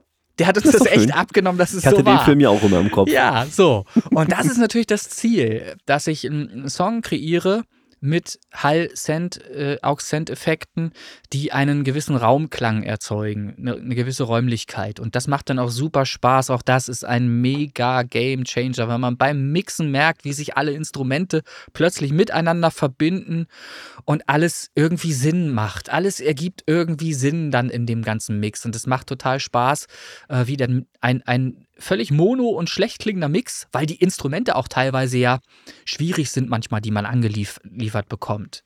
Da ist Knistern, Knacken, Rauschen, was weiß ich noch, noch alles drin in den Spuren, die ich manchmal habe. Und dann macht es so Spaß, wenn man aus in Anführungsstrichen Müll, ne, nicht musikalischer Müll. Das ist, kann alles sehr gut gewesen sein vom Musiker, aber Müll in Anführungsstrichen vom, von der Soundqualität der Aufnahme her, weil du hast häufig Spuren, von Leuten, die haben ein Mikrofon. Und mit diesem einen Mikrofon nehmen sie alles auf. So, das ist äh, dann auch noch ein sehr einfaches Mikrofon, sehr günstiges Mikrofon und da klingt die Gitarre eventuell, erstmal ist sie Mono, sowieso. Und das kann man, das ist auch eine Entscheidung, die man treffen kann. Man kann eine Gitarre durchaus auch mit einem Stereopaar aufnehmen, wenn sie anders schön klingen soll. Aber ist egal, das geht auch schon wieder viel zu tief. Ähm, ja, also ich mache auch aus einer Mono eine Gitarre, äh, eine, eine Stereo-Gitarre letzten Endes oder, oder füge sie so ein, dass sie stereoartig klingt. Eben durch Raumeffekte, die ich da drauflege, eben durch eine Räumlichkeit, die ich kreiere. Ja, und ähm, auch da spielt im Übrigen äh, tatsächlich eine Bandmaschine äh, eine Rolle. Also auch da nutze ich Plugins, die ähm, etwas analoger klingen lassen, wärmer klingen lassen. Auch eine Gitarre verändert sich im Sound, wenn man ihr ein leichtes, wirklich dezentes, subtiles Leiern gibt. Zum Beispiel. Ne, Leiern darf man nicht als, als Schrott verstehen, nicht als schlechter machen, sondern als besser machen. Das verändert den Klang. Das macht einen natürlicheren Klang des, des, der Seite, die schwingt, ne, als wenn sie halt einfach digital aufgenommen so schwingt, wie sie eben schwingte. So, sie kriegt halt ein anderes Schwingte. Schwingen. Hm, okay. Schwingte, ja, ja. Sie kriegt ein waberndes Schwingen. Ja, so darf man sich das vorstellen, wenn sie etwas analoger klingt.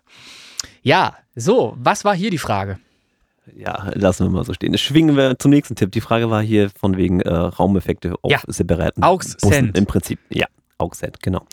Mixing-Tipp Nummer 10, äh, Sidechain Compression haben wir ja im Prinzip schon kurz mal angerissen. Allerdings ist das hier in eine andere Richtung geht und das ist vielleicht für dich interessant oder für die Space Popeyes, schauen wir mal. Ähm, ich selber werde da wenig bis keine Berührungspunkte mit haben. Und Gesang. zwar geht es um Vocal. So Ja. ist es. Ja. ähm, und zwar ist hier die Sidechain insofern eingesetzt, dass die, der Hall, der auf dem Vocal stattfinden soll, weggedrückt wird, wenn das Vocal aktiv stattfindet und ist es Vocal weg, kommt der Hall dazu. Hm. Dadurch wirkt das Vocal klarer Ja. und der Hall sorgt dann trotzdem für den Raum, weil beides gleichzeitig wirst du sowieso nicht wahrnehmen können. Das wird einfach irgendwie irgendwann matschig. Mhm. Und wenn du das Vocal klar rausnimmst und dann den Hall quasi hinterher anfügst durch dieses Sidechain, ist das natürlich auch ein Tipp, wer viel mit Vocals arbeitet. Ich rede da mal vom Whisper zum Beispiel. Mhm. Äh, der kann das mal als Tipp nehmen. Also mit Sidechain Compression den Reverb oder Hall-Effekt, wie auch immer, Mhm. dann runterdrücken, solange das Vocal am Singen ist oder Super. reden oder rappen. Super Geschichte, muss man natürlich äh, schon so ein bisschen die Struktur auf seinem Mischpult verinnerlicht haben, wie alles miteinander funktioniert, ne? wie, wie das zu routen ist. Das ist da das Entscheidende. Ähm, weil du möchtest Also ja ich kann es kurz mal äh, wiedergeben, wie ich es machen müsste. Ich müsste zum Beispiel mit einer ähm, Automation arbeiten, mit einer Lautstärke-Automation oder mit einem Effekt-Automation.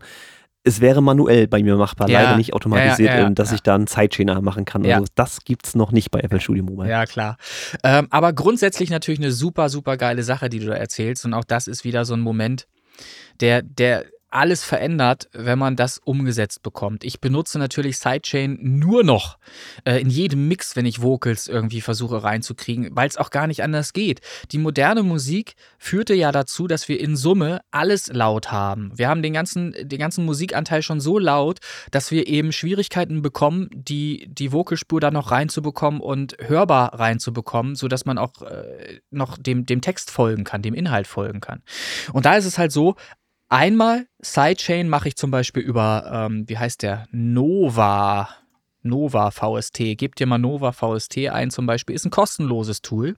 Gibt es auch eine, eine, eine Variante, die kostet, aber die, die kostenlose Variante, die ich benutze seit eh und je, tut genau das gleiche wie ein Plugin, das da beworben wird. Ich weiß den Namen gerade nicht, ähm, was auch dasselbe tut. Aber mit Nova geht es eben kostenlos. Und da kannst du über verschiedene Bänder, die du selber vorgibst, genau das, den Anteil wegdacken in der Musik. So setze ich es zum Beispiel auch ein. Ich, ich lege das dann auf die Stereosumme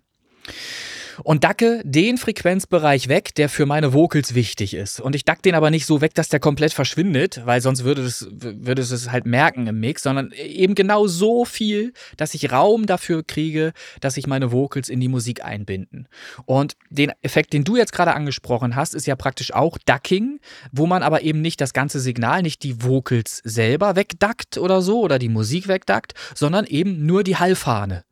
Und das führt eben dazu, dass wenn du gerade sprichst oder singst, dass du dann deutlich zu hören bist, weil während du äh, aktiv gerade singst, findet der Hall dann nicht statt. Der wird dann eben weggedackt. Aber sobald du aufhörst, ist der Hall wieder da. Und da, Genau, das muss, gibt natürlich dann Threshold, ne, eine Ebene, Genau, wo das äh, ganz genau. ist klar. Genau. Und das alles zusammen in Summe genommen, bringt den Effekt, dass dein Vocal trotzdem in dem Moment, wo du gerade singst, immer noch etwas hallig klingt, weil natürlich nicht komplett alles weggedackt wird, sondern nur so viel, wie du wi- willst, wie du möchtest.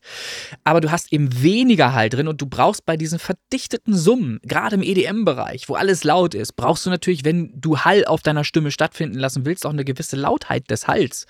Und die findet dann statt, wenn dein Vocal gerade nicht mehr zu hören ist. Nämlich in den, in den Pausen, wo dann eben nur noch der Hall dann kommt.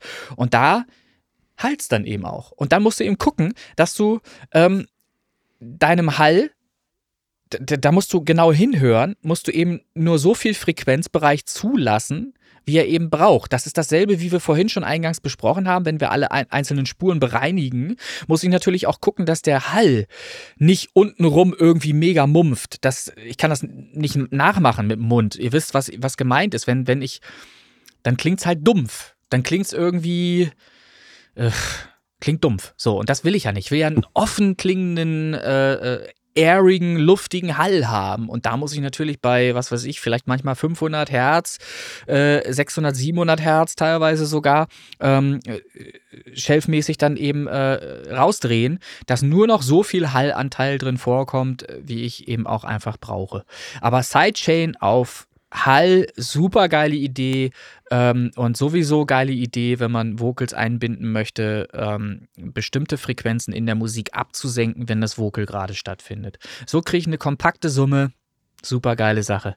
Ja, das sind Sachen, das ist schon ähm, das höhere Level das aber, wenn man da angekommen ja. ist und sich damit auseinandersetzt, dann ist man tatsächlich so weit. Wenn man es denn kann. Ja, ja, ja, aber da ist man so weit dann, wie eben die äh, Mixing-Profis sind, die bei der SAE oder irgendwo anders waren, die sich sowas reingezogen haben. Das alles gibt es auf YouTube auch. Das bietet dir auch dein Leben, wenn du dich täglich mit solchen Dingen auseinandersetzt. Du musst es dir halt aneignen und ausprobieren. Und das, das Fiese ist, und da stand ich mir mir persönlich selber immer im Weg. Ich habe ja mit Samplitude mal angefangen und bin bei Samplitude hängen geblieben und ärgere mich heute noch, anstatt irgendwann mal zu wechseln auf Cubase, weil die meisten Sachen äh, oder Logic oder was, was auch immer, werden natürlich in, in YouTube auf Cubase erklärt. Ne? So, und ich muss das immer wieder dann alles irgendwie auf Samplitude umsetzen, ja, ja. umsetzen, wo es ganz anders stattfindet. Auch richtig für Samplitude eben einfach richtig.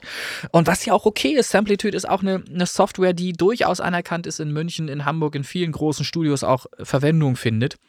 Ähm, auch äh, bei, bei Produzenten, die sehr erfolgreich sind. Auch im Rap-Genre übrigens gibt es da welche.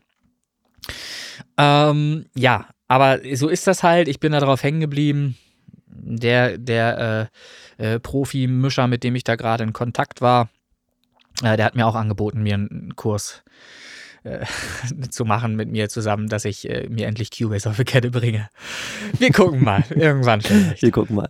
Ja. Ich will ja den Beweis antreten, dass ich mit äh, 18,99 Euro Döner-App äh, Musik machen kann und irgendwann Platz 1 lande. So, oh, der okay. Tipp Nummer 11 der ist im Prinzip schon mal mehr oder weniger gefallen. Wir hatten ja schon davon gesprochen, dass Musik in einem Raum stattfindet. Und hier ist ein Tipp, und das bitte Leute, ganz minimal, dass man seine gesamten Mix in dem Raum auch stattfinden lässt, dass man also einen Room Reverb Kanal erstellt, um einen Raum zu erzeugen. Das ist für DM, EDM äh, vielleicht halt nicht ganz so sinnvoll, je nachdem, wo er gespielt werden soll. Wenn er in einem Club gespielt werden soll, dann lass ihn doch so klingen wie in einem Club. Das ja. hattest du ja vorhin schon gesagt. Ne? Und das, genau das ist der Punkt. Das ist nämlich einer von den ganz vielen Punkten, weshalb Katastrophina in der Live-Fassung so klingt, wie es live klingt. Ähm, ja. Das ist tatsächlich so. Auch hier gibt es, das hat Samplitude von Haus aus schon mit und deshalb ist es halt einfach auch irgendwo gut. Ähm, da gibt es ein, ein Raum-Plugin, das eben bestimmte Räume simuliert und auf dem äh, Master Channel eingesetzt wird dieses Signal dazu gemischt. Und ich kann dann eben entscheiden, wie viel vom Originalsignal bleibt und wie viel vom dazu gemischten Hallsignal dazu kommt.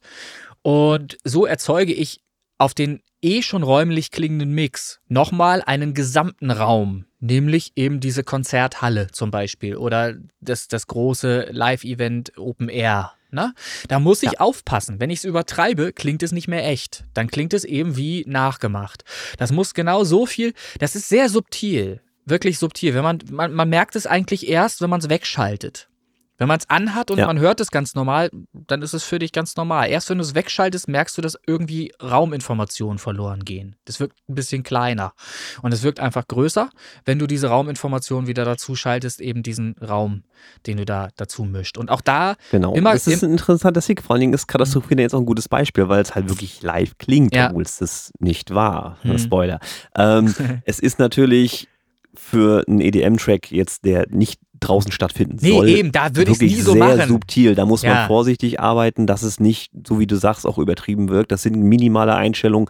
Ich werde da mal mit rumexperimentieren für den nächsten Track. Äh, das war auch interessant. Das, der Unterschied, den er da mal gezeigt hat zwischen AB, ist wirklich sehr subtil, aber mhm. hörbar. Und das fand ich sehr interessant. Ak Akustiknummern zum Beispiel. Was ich vorhin sagte, wenn man eine ne kleine Band hat, die auch in einem Club stattfinden könnte, die macht Sinn, in einen Club zu stellen dann.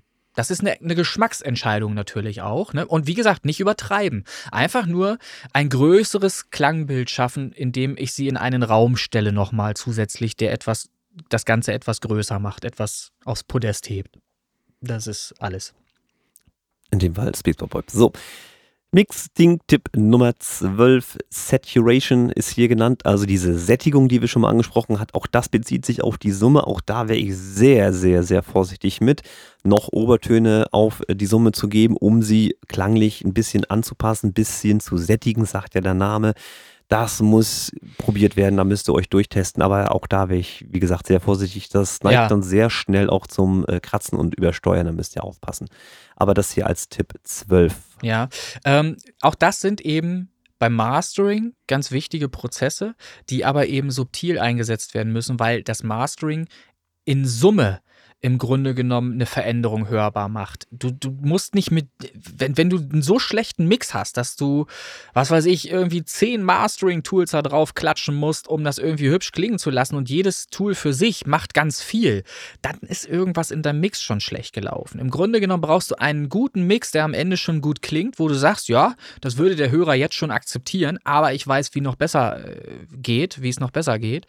Und dann legst du in deiner Kette, ich mache das grundsätzlich so, das ist aber auch bei mir stilbedingt, logischerweise bei Synthwave auch gerne äh, der Fall, kommt natürlich erstmal nochmal eine Bandsimulation, die auch tatsächlich äh, das Ganze noch ein bisschen äh, schwebender macht, aber eben subtil schwebend. Und eine Sättigung auch, ähm, wenn, wenn ihr jetzt was hören wolltet, einen Einstellungsbereich gibt es da von 0 bis 30 und der ist dann zum Beispiel bei 3 ja, zum Beispiel 3 dB, ähm, dann, dann hast du eine Veränderung schon. Es hat alles ein bisschen einen druckvolleren Klang, einen gesättigteren Klang und ähm, klingt einfach für mich natürlicher, noch etwas breiter, schöner.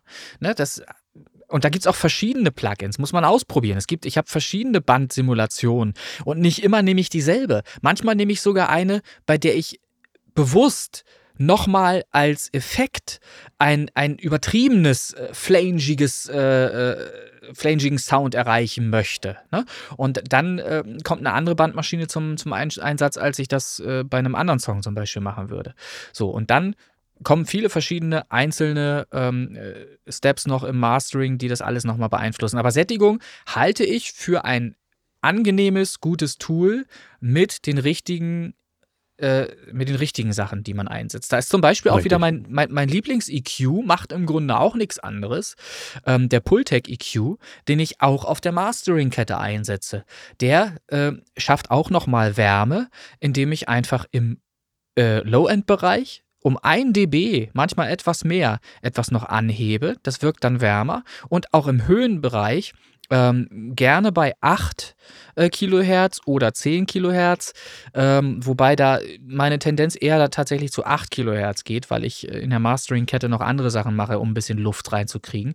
Ähm, da hebe ich dann auch noch mal ein bisschen was an. Das macht ganz, ganz, ganz viel, dieser EQ. Ich liebe diesen EQ.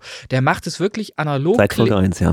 Ja, der, der macht es wirklich analog klingender und äh, ja, wenn, die, wenn diese beiden Sachen jetzt zum Einsatz gekommen sind in der Mastering-Kette, hat sich schon ganz viel getan bei mir klanglich. Dann steht der Mix schon viel weiter vorne und ist viel, viel hübscher schon als äh, vorher. Also Sättigung. Genau, muss man, muss man durchprobieren, die Sättigung. Ja. ja, kommt immer drauf an, Stilrichtung und wie laut ist mein Mix schon. Wenn mein Mix schon brachial laut ist, dann kann Sättigung dazu führen, dass es nerviger wird. Ist mein Mix so angelegt, dass er angenehm zu hören ist und eher zu leise, auch wenn ich es laut drehe, dann bringt Sättigung ganz viel, weil dann kommt der Mix dadurch nach vorne. Und darum ist dieses leise Mischen, das ist sau schwer, weil man natürlich Musik liebt und auch gerne Geballer hat beim Mischen, aber das ist nicht angesagt. angesagt ist sein Mix so leise wie möglich zu hören beim Mischen, ähm, weil man sonst keine sauberen Entscheidungen treffen kann. Unter der Lautstärke leidet einfach die Möglichkeit, richtige ähm, Entscheidungen treffen zu können. Du musst Entscheidungen auf, auf einem leisen äh, Mischverhältnis entscheiden äh, Entscheidungen treffen. Also versucht so leise wie möglich euren Mix zu hören und belohnt euch am Ende mit einem guten Mix, der gut gelungen ist, wenn er fertig ist und hört ihn dann laut. So, so habe ich es mir inzwischen ange angewöhnt, tatsächlich. Ja. Sehr schön. Also sind wir schon bei Punkt 13. Check your Mix. Was ist damit schon wieder gemeint? Ja, das, was eigentlich jeder macht. Äh, hört euren Mix auf verschiedenen Endgeräten, Kopfhörern, Studiomonitore, der Opel Corsa, die Stereoanlage zu Hause. Apple iPods, wenn es denn sein muss, solche Geschichten. Also einfach mal das wiedergeben, was auch der normale Konsument so hören würde. Haben wir auch schon öfter darüber geredet, dass das durchaus sinnvoll ist, wer es denn kann. Also ich sag mal, ähm, im Auto mit dem Laptop sitzen würde vielleicht noch gehen, aber den ganzen Studiorechner reinquetschen, um das da direkt zu hören, geht natürlich nicht. Das heißt, ich müsste es zumindest einmal in eine Summe rausgerendert haben und dann auf einen USB-Stick oder wie auch immer ihr das macht. Ne? Sei ja da mal hingestellt. Ich, also das kann ich aber auch empfehlen. Ja, ich erinnere mich an Zeiten, als ich noch in meinem Renault 19 damals extra ein Tape äh, drin hatte, Tape Deck, weil ich äh, mir CD-Rohlinge sparen wollte. Ich hatte damals auch von Blaupunkt war das, glaube ich, gab es ein äh, CD-Kopiergerät. Da konntest du CDs aufnehmen, direkt mitschneiden, wie als hättest du ein Tape aufgenommen. Ja, konntest du mitschneiden auf bestimmte CD-Rohlinge, die hatten so einen Notenschlüssel drauf. Kostete 1000 D-Mark das Scheißding. Und du konntest Ach, aber auch, ja, konntest aber auch äh, CDs von einer CD auf eine andere CD kopieren dort. Audiomaterial. Und um die zu sparen, weil diese Rohlinge haben extra gekostet, so, habe ich dann angefangen, ähm, das Abhören, bevor ich auf CD gebrannt habe, ähm, auf Tape zu machen im Auto. Ich habe also die Sachen überspielt und dabei habe ich teilweise festgestellt, weil ich das Tape natürlich auch mitgeschnitten habe auf einem Tape-Deck, ähm, teilweise ein bisschen scharf, also ein bisschen in den roten Bereich rein, habe ich dann festgestellt, wow, Alter, klingt ja viel geiler auf Tape als bei dir zu Hause auf, äh, auf der normalen Anlage. Und dann bin ich dazu übergegangen und habe tatsächlich ähm, Mixe fürs Mastering einfach auf Tape ähm, überspielt und von Tape wieder zurück in, äh, die, in, die, in die DAW, um es zu digitalisieren und dann auf CD zu bringen.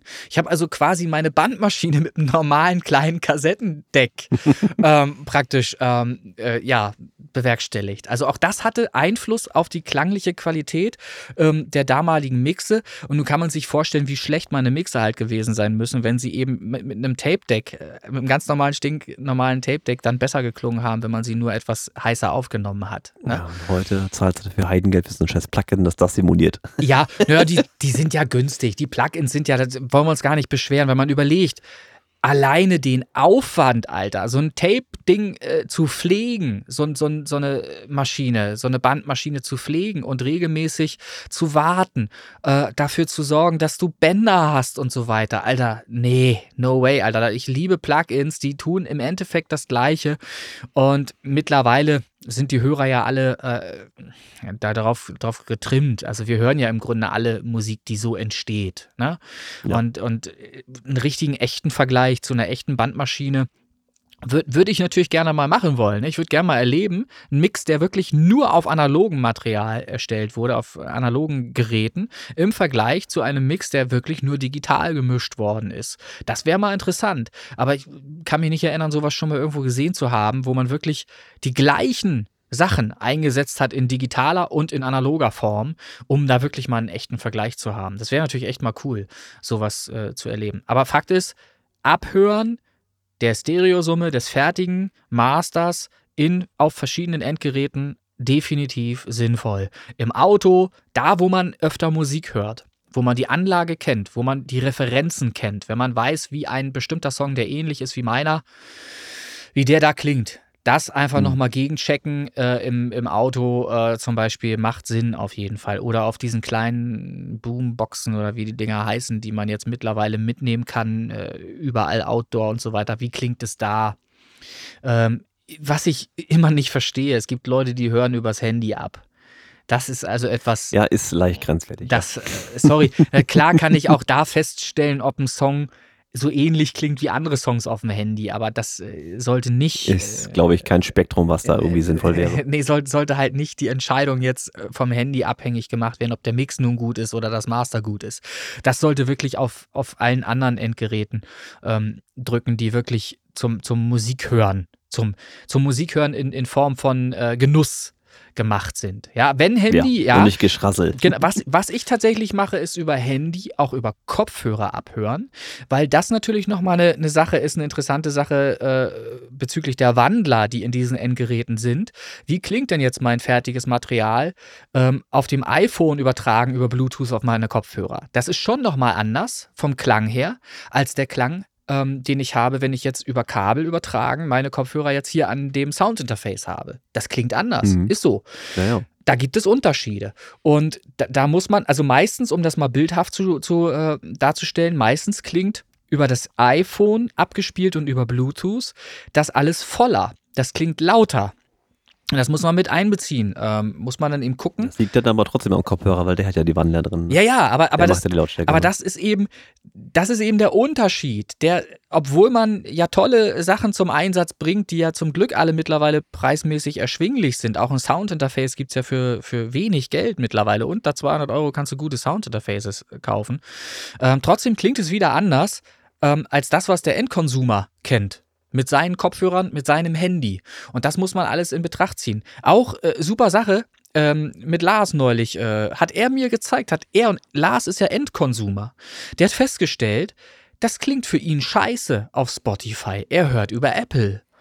Und ich muss sagen, es war ein Unterschied sofort hörbar tatsächlich. Er hat so eine Box, die, äh, ich weiß nicht, ob das Alexa war oder so oder irgendwas in der Richtung. Ich glaube, es war Alexa. Ähm, die hat im Wohnzimmer was abgespielt, erst über Spotify und im Vergleich dazu über Apple Music. Und Apple Music klang besser.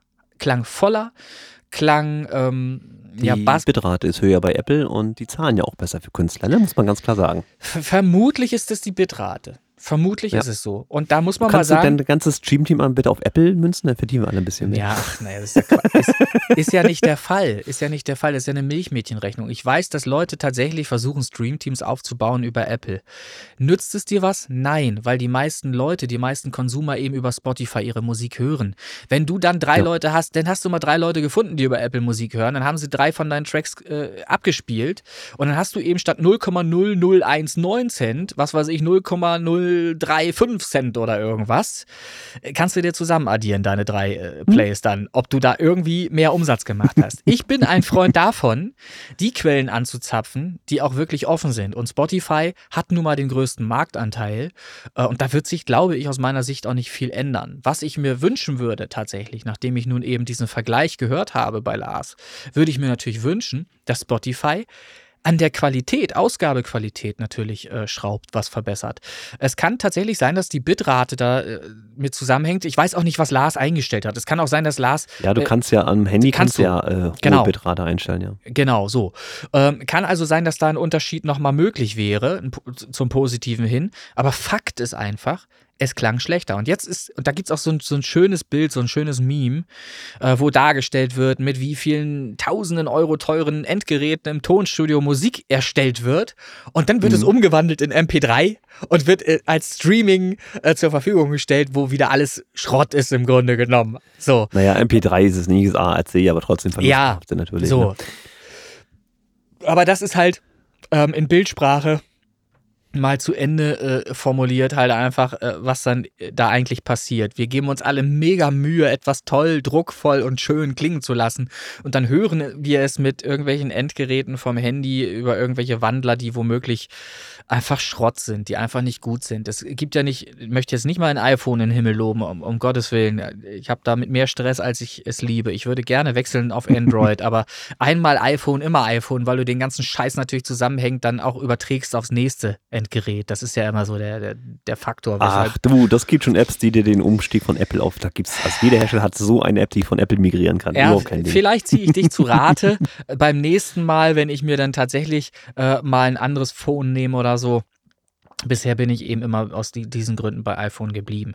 Ähm, ja, aber ist schon interessant, ähm, was da alles eine Rolle spielt, ähm, wenn Sound sich auf dem Weg zum Endkonsumer verändert. Ne, wie, wie, wie, viel, wie vielseitig ein Mix klingen kann, wie vielseitig ein Master klingen kann. Auch das, das Master, was du mir geschickt hattest zum Vergleich, jetzt zum Beispiel für einen Song, wo ich mich dran versucht habe, deinen Song zu mastern, klingt ja gänzlich anders als das, was ich gemacht habe. Die Frage ist jetzt, ja. was ist gut? Was ist jetzt wirklich gut? Wer, wer entscheidet das? Ne? Das ist, es gab zum Beispiel Momente, wo ich gedacht habe, ich finde, glaube ich, das Master besser, dass das, das zum Vergleich nein. da war. Und, und nein, dann gab's, nein. und dann habe ich auch gedacht, nee, nee, kann nicht sein. Nee, kann wirklich nicht sein. Um, ähm, und das ist, man, man kommt da in so Selbstzweifel manchmal auch. Und da hilft dann Abstand. Da hilft wirklich einfach Abstand ausmachen, was anderes hören oder gar nichts hören, um dann nochmal äh, einen Vergleich äh, ziehen zu können ähm, mit frischen Ohren. Das ist sowieso mein größter Tipp. Wenn ihr irgendwie nicht weiterkommt in eurem Mix und denkt, äh, es wird nichts mehr, dann abstellen, was anderes machen und einfach Zeit vergehen lassen und dann wieder rangehen. Wenn ihr noch wisst, wo ihr es gespeichert habt. So, Tipp Nummer 14 und damit der letzte, der für heute hier ansteht, ist, äh, pff, ja, wer die Zeit dafür hat, für andere Mixe erstellen. Das heißt, lasst euch im Prinzip Spuren schicken, macht einen Mix, guckt euch das Ergebnis an, einfach aus leeren Gründen. Das ist natürlich wesentlich einfacher, einen fertigen Song zu mixen, zu mischen, als wie einen, den ihr von der Pike auf wieder neu programmieren müsst. Dann ist es natürlich äh, einfach so ein, so ein Lerneffekt, wenn du mehrere Songs schon mal gemischt hast, vielleicht auch verschiedene Genres, vielleicht auch mhm. das einfach nur das Genre, was du selber machst, äh, ist dann eine Entscheidungsfrage kann ich, äh, ich sag mal, wirklich mal empfehlen. Ich hatte ja schon erzählt, dass ich bei diesem Hofa Mix Contest jetzt mitgemacht habe, wo halt 43 Spuren angeliefert wurde und du solltest halt da einen Mix daraus erstellen. Ne? Mhm. Das ist eine schöne Erfahrung mal. Das ist natürlich 43 Spuren ist eine harte Nummer.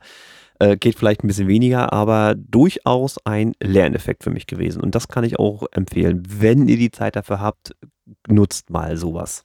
Ja, das ist ja auch das, was ich als Tonstudio-Betreiber ähm, rückblickend ähm, betrachtet selbst erfahren habe. Ähm, Kunden bringen einem äh, Material mit, teilweise, äh, das viel besser oder anders klingen würde, wenn du es selber in deinem Studio aufgenommen hättest. Egal wie groß deine Mittel sind. Du, du würdest einfach Dinge beachten, die der Kunde nicht beachtet hat, weil er einfach die Kenntnis darüber nicht hat. Und da ist halt, das ist der Punkt. Du machst bei der SAE ein Studium, du hast ganz viel Wissen, aber du hast noch keinen einzigen Mix gemacht für einen Kunden. Da lernst du nachher, äh, warum dein Theoriewissen so wichtig ist. Nämlich, weil du Mixe retten musst, weil du anfangen musst, Spuren zu retten, ähm, um daraus überhaupt einen Mix äh, werden zu lassen, der am Ende in irgendeiner Weise schön klingen kann. Da rede ich jetzt gerade von Instrumenten, die eben äh, wie Gitarre und, und ähnliche Sachen, das ich, hatte ich ja schon gesagt, äh, zu Hause aufgenommen wurden von, von Leuten äh, mit, mit dem Equipment, was sie eben einfach haben. So. Ähm, und das ist das, woran man lernt. Da habe ich auch selber ganz viel gelernt. Jetzt kommt hier ein Anruf rein, aber den kann ich gleich zurückrufen. Das ist äh, Handynummer ist angezeigt. Ja, ähm, ja, also Tipp 14, mischen für andere kann man gar nicht umgehen, wenn man ein Tonstudio betreibt. das ist wohl wahr. Also für mich so als äh, Zugprogrammierer, ich sage, ich bin ja kein Bedroom-Programmer oder Musiker, ich bin ja mehr so Zug, ne? Mhm. Ähm, ist das natürlich schwierig möglich. Aber ganz ehrlich, ihr da draußen, die den Podcast hört, und wir sind ja doch größtenteils hier zumindest äh, so ein paar Schlafzimmerproduzenten am Start, wenn ihr mal wollt, schickt mir gerne mal euren Song und äh, ich würde mich gerne mal an Mix probieren. Vielleicht kommen wir da auf sehr unterschiedliche Ergebnisse, weil jeder ja. hat ja doch irgendwie auch einen anderen Geschmack. Also das würde mich mal freuen. Meldet euch einfach bei mir. Ihr wisst ja Bescheid, Christian at original unter remix.de sei mal rausgeworfen. Gibt es Info at Lüne Tonstudio noch? Ich frage. Info at Lüne Tonstudio gibt es natürlich noch. Über Info at Lüne Tonstudio kommen natürlich Anfragen rein. Das ist ganz normal. Ja, ja. Okay. Aber auch über Instagram. Äh, da möchte ich übrigens, äh, weil ich gerade Instagram sage, ich möchte sagen, ich äh, werde 2023 auch verstärkt zum Anlass nehmen, ähm, meine marketingstrategischen Kenntnisse zu erweitern. Da probiere ich gerade etwas Neues aus, über das ich auch noch nicht reden möchte, weil ich da erst gewisse Zeit verstreichen lassen will, um Ergebnisse abzuwarten. Ähm, und das würde ich dann natürlich auch nochmal ähm, besprechen hier im Podcast, wird darüber berichten, ob es erfolgreich war oder nicht. Ähm, viele andere Dinge, die ich schon immer gemacht habe, Daily Playlists, ihr kennt das und so weiter, mache ich natürlich nach wie vor äh, immer noch. Auch Kontakte knüpfen über Instagram oder andere Plattformen ähm, mache ich täglich. Ähm, ich investiere also Zeit die ich auch in begrenztem Maße nur habe, aber ich versuche mir jeden Tag zum Beispiel Minimum eine Stunde dafür Zeit zu nehmen, Marketingmaßnahmen stark zu forcieren für die Songs, die ich draußen habe. Parallel entstehen ganz viele ähm, neue Titel. Ähm, hatte ich ja gesagt, darf ich auch noch nicht drüber sprechen. Tut mir leid. Dann lass es doch einfach. Das rutscht mir immer wieder raus. ah, ich bin ja auch ja. so heiß. Ich bin ja auch so heiß da drauf. Ja, ja, das kennt man ja. Ich bin ja auch ach, ja. Eternity schon so lange in der Warteschleife, aber ja. ich, ich bin ja naja, gespannt. Wir brauchen ja nur über, äh, über Space Pop Boys reden. Da ist ja auch noch ein ja. Song. Der, ist, der sollte ja auch schon längst released sein. Ist auch schon ja, wieder. Ja, da scheitert es am Foto tatsächlich, ne? Äh, unter ähm, anderem. Kann sein, dass ich die Woche nochmal vor mich melde. Das, ja. Da ist eine Lücke drin, das könnte passieren. Ja, versuch's einfach mal. Und wenn nicht, dann. Äh, der Song wird ja zumindest nicht schlecht. Der wird ja nicht schlechter was die Produktion angeht. Äh, er ist ja digital ähm, festgehalten. Vielleicht sollte ich ihn nochmal kopieren auf eine extra Festplatte. Das, in die oder, Cloud. ja, genau, auf die Cloud oder und noch zwei, drei USB-Sticks auch noch zur Sicherheit. Ja, genau. Ähm, schauen wir mal. Also, ich fand diese Folge bis hierher sehr interessant, muss ich sagen. War, hatte sehr viel Input. Ja, war Content, ne, tatsächlich. War Content, ein bisschen nerdy. Äh, sorry, Martin, äh, in, in der Schweiz äh, grundsätzlich. Im Übrigen, äh, sorry, Martin, wenn du bis hierher durchgehalten hast, ähm, auch die letzten drei Folgen, da ist er in sich zusammengefallen und hatte wieder eine seiner äh, schon berüchtigt bekannten ähm, Sprachmitteilungen mir geschickt, in der er etwas lauter wurde. Wenn ich sage, also, äh, verzerrt pur. genau, wenn ich etwas lauter sage, sind wir im, im Grenzbereich. Ich, ich, kenne keinen, der so laut sein kann wie Martin. Ist unfassbar. Ähm, Heavy Metal Band hat er irgendwie? Nee, aber wäre mal wäre eine Idee. Grüße also nochmal, Martin. Gründe doch mal eine, eine Schweizer Heavy Metal Band mit Schweizer Akzent auf Schweizerdeutsch dann auch. Das ist doch mal super interessant. Gibt es solche Metal Bands? Das ist ja, das ist ja grausam, wenn die und dann und dann noch schauten dabei. Geht das? Das ist ja hochgradig interessant. Also, okay. das würde ich gerne noch erleben in diesem Leben. Und ansonsten wollte ich sagen, Martin, äh, wir sind dann jetzt mit den drei Sonderfolgen durch. Wir haben heute einen nerdigen Teil gemacht. Äh, ich glaube, wir waren, wir waren aber trotzdem unterhaltsam, oder? Kannst ja mal. Also hat er sich beschwert, dass wir informativ hat, waren. Ach du Scheiße. Ja, das, das genau. dass wir unseren nerdigen Scheiß selber hören können, so in etwa war, war die Resonanz irgendwie. Ja, ja. Ah, sehr schön. Ja, apropos Resonanz, äh, würde mich mal interessieren, könnt ihr mal drunter schreiben, wie ihr jetzt diese Interviewserie mit Tim Heinrich äh, gefunden habt. Ich fand sie tatsächlich interessant, informativ, war auch sehr neugierig und fand sie schön. Nächstes Interview ist ja, wie gesagt, schon am Start. Da dürft ihr euch dann auch in Terra freuen. Äh, da haben wir auch also sehr nerdig ins Heavy Metal reingegriffen. Das wird den Martin ja vielleicht mal freuen. War kein EDM. Ja, ja, und ansonsten äh, natürlich bleibt dem Podcast gewogen, ganz klar. Immer fleißig teilen und liken und äh, fünf Sterne bei Spotify und iTunes. Ich möchte sagen, wir haben einen guten Einstieg gemacht für das neue Jahr 2023. Wir sind informativ und wir, werden mal sehen, was so geht das Jahr. No, in dem Sinne würde ich mich jetzt einfach mal äh, verabschieden wollen. Ja, wir sind heute auf jeden Fall lang genug, stelle ich gerade fest, warte, oder? Ach so, bah, fehlt ja noch eins. Scheiße. Flachwitz der Woche. Ich hatte erst was mit den Polen, aber nee, machen wir nicht. so, wo habe ich ihn jetzt gelassen? Ja, genau, das passt äh, Thema Weihnachten nochmal. Der Flachwitz Folge 61. Was singen Altenheimbewohner zu Weihnachten? Na? Nee, Last Christmas. Oh Gott, oh Gott, oh Gott, oh Gott. Ja, natürlich Last Christmas. Sehr schön. So. Ja, sehr schwarz, sehr schön und damit bin ich raus. Was hast du noch? Erzähl. Ich verabschiede mich. Ich werde heute nichts mehr ranhängen. Ich sage vielen Dank für wirklich diese schöne Folge.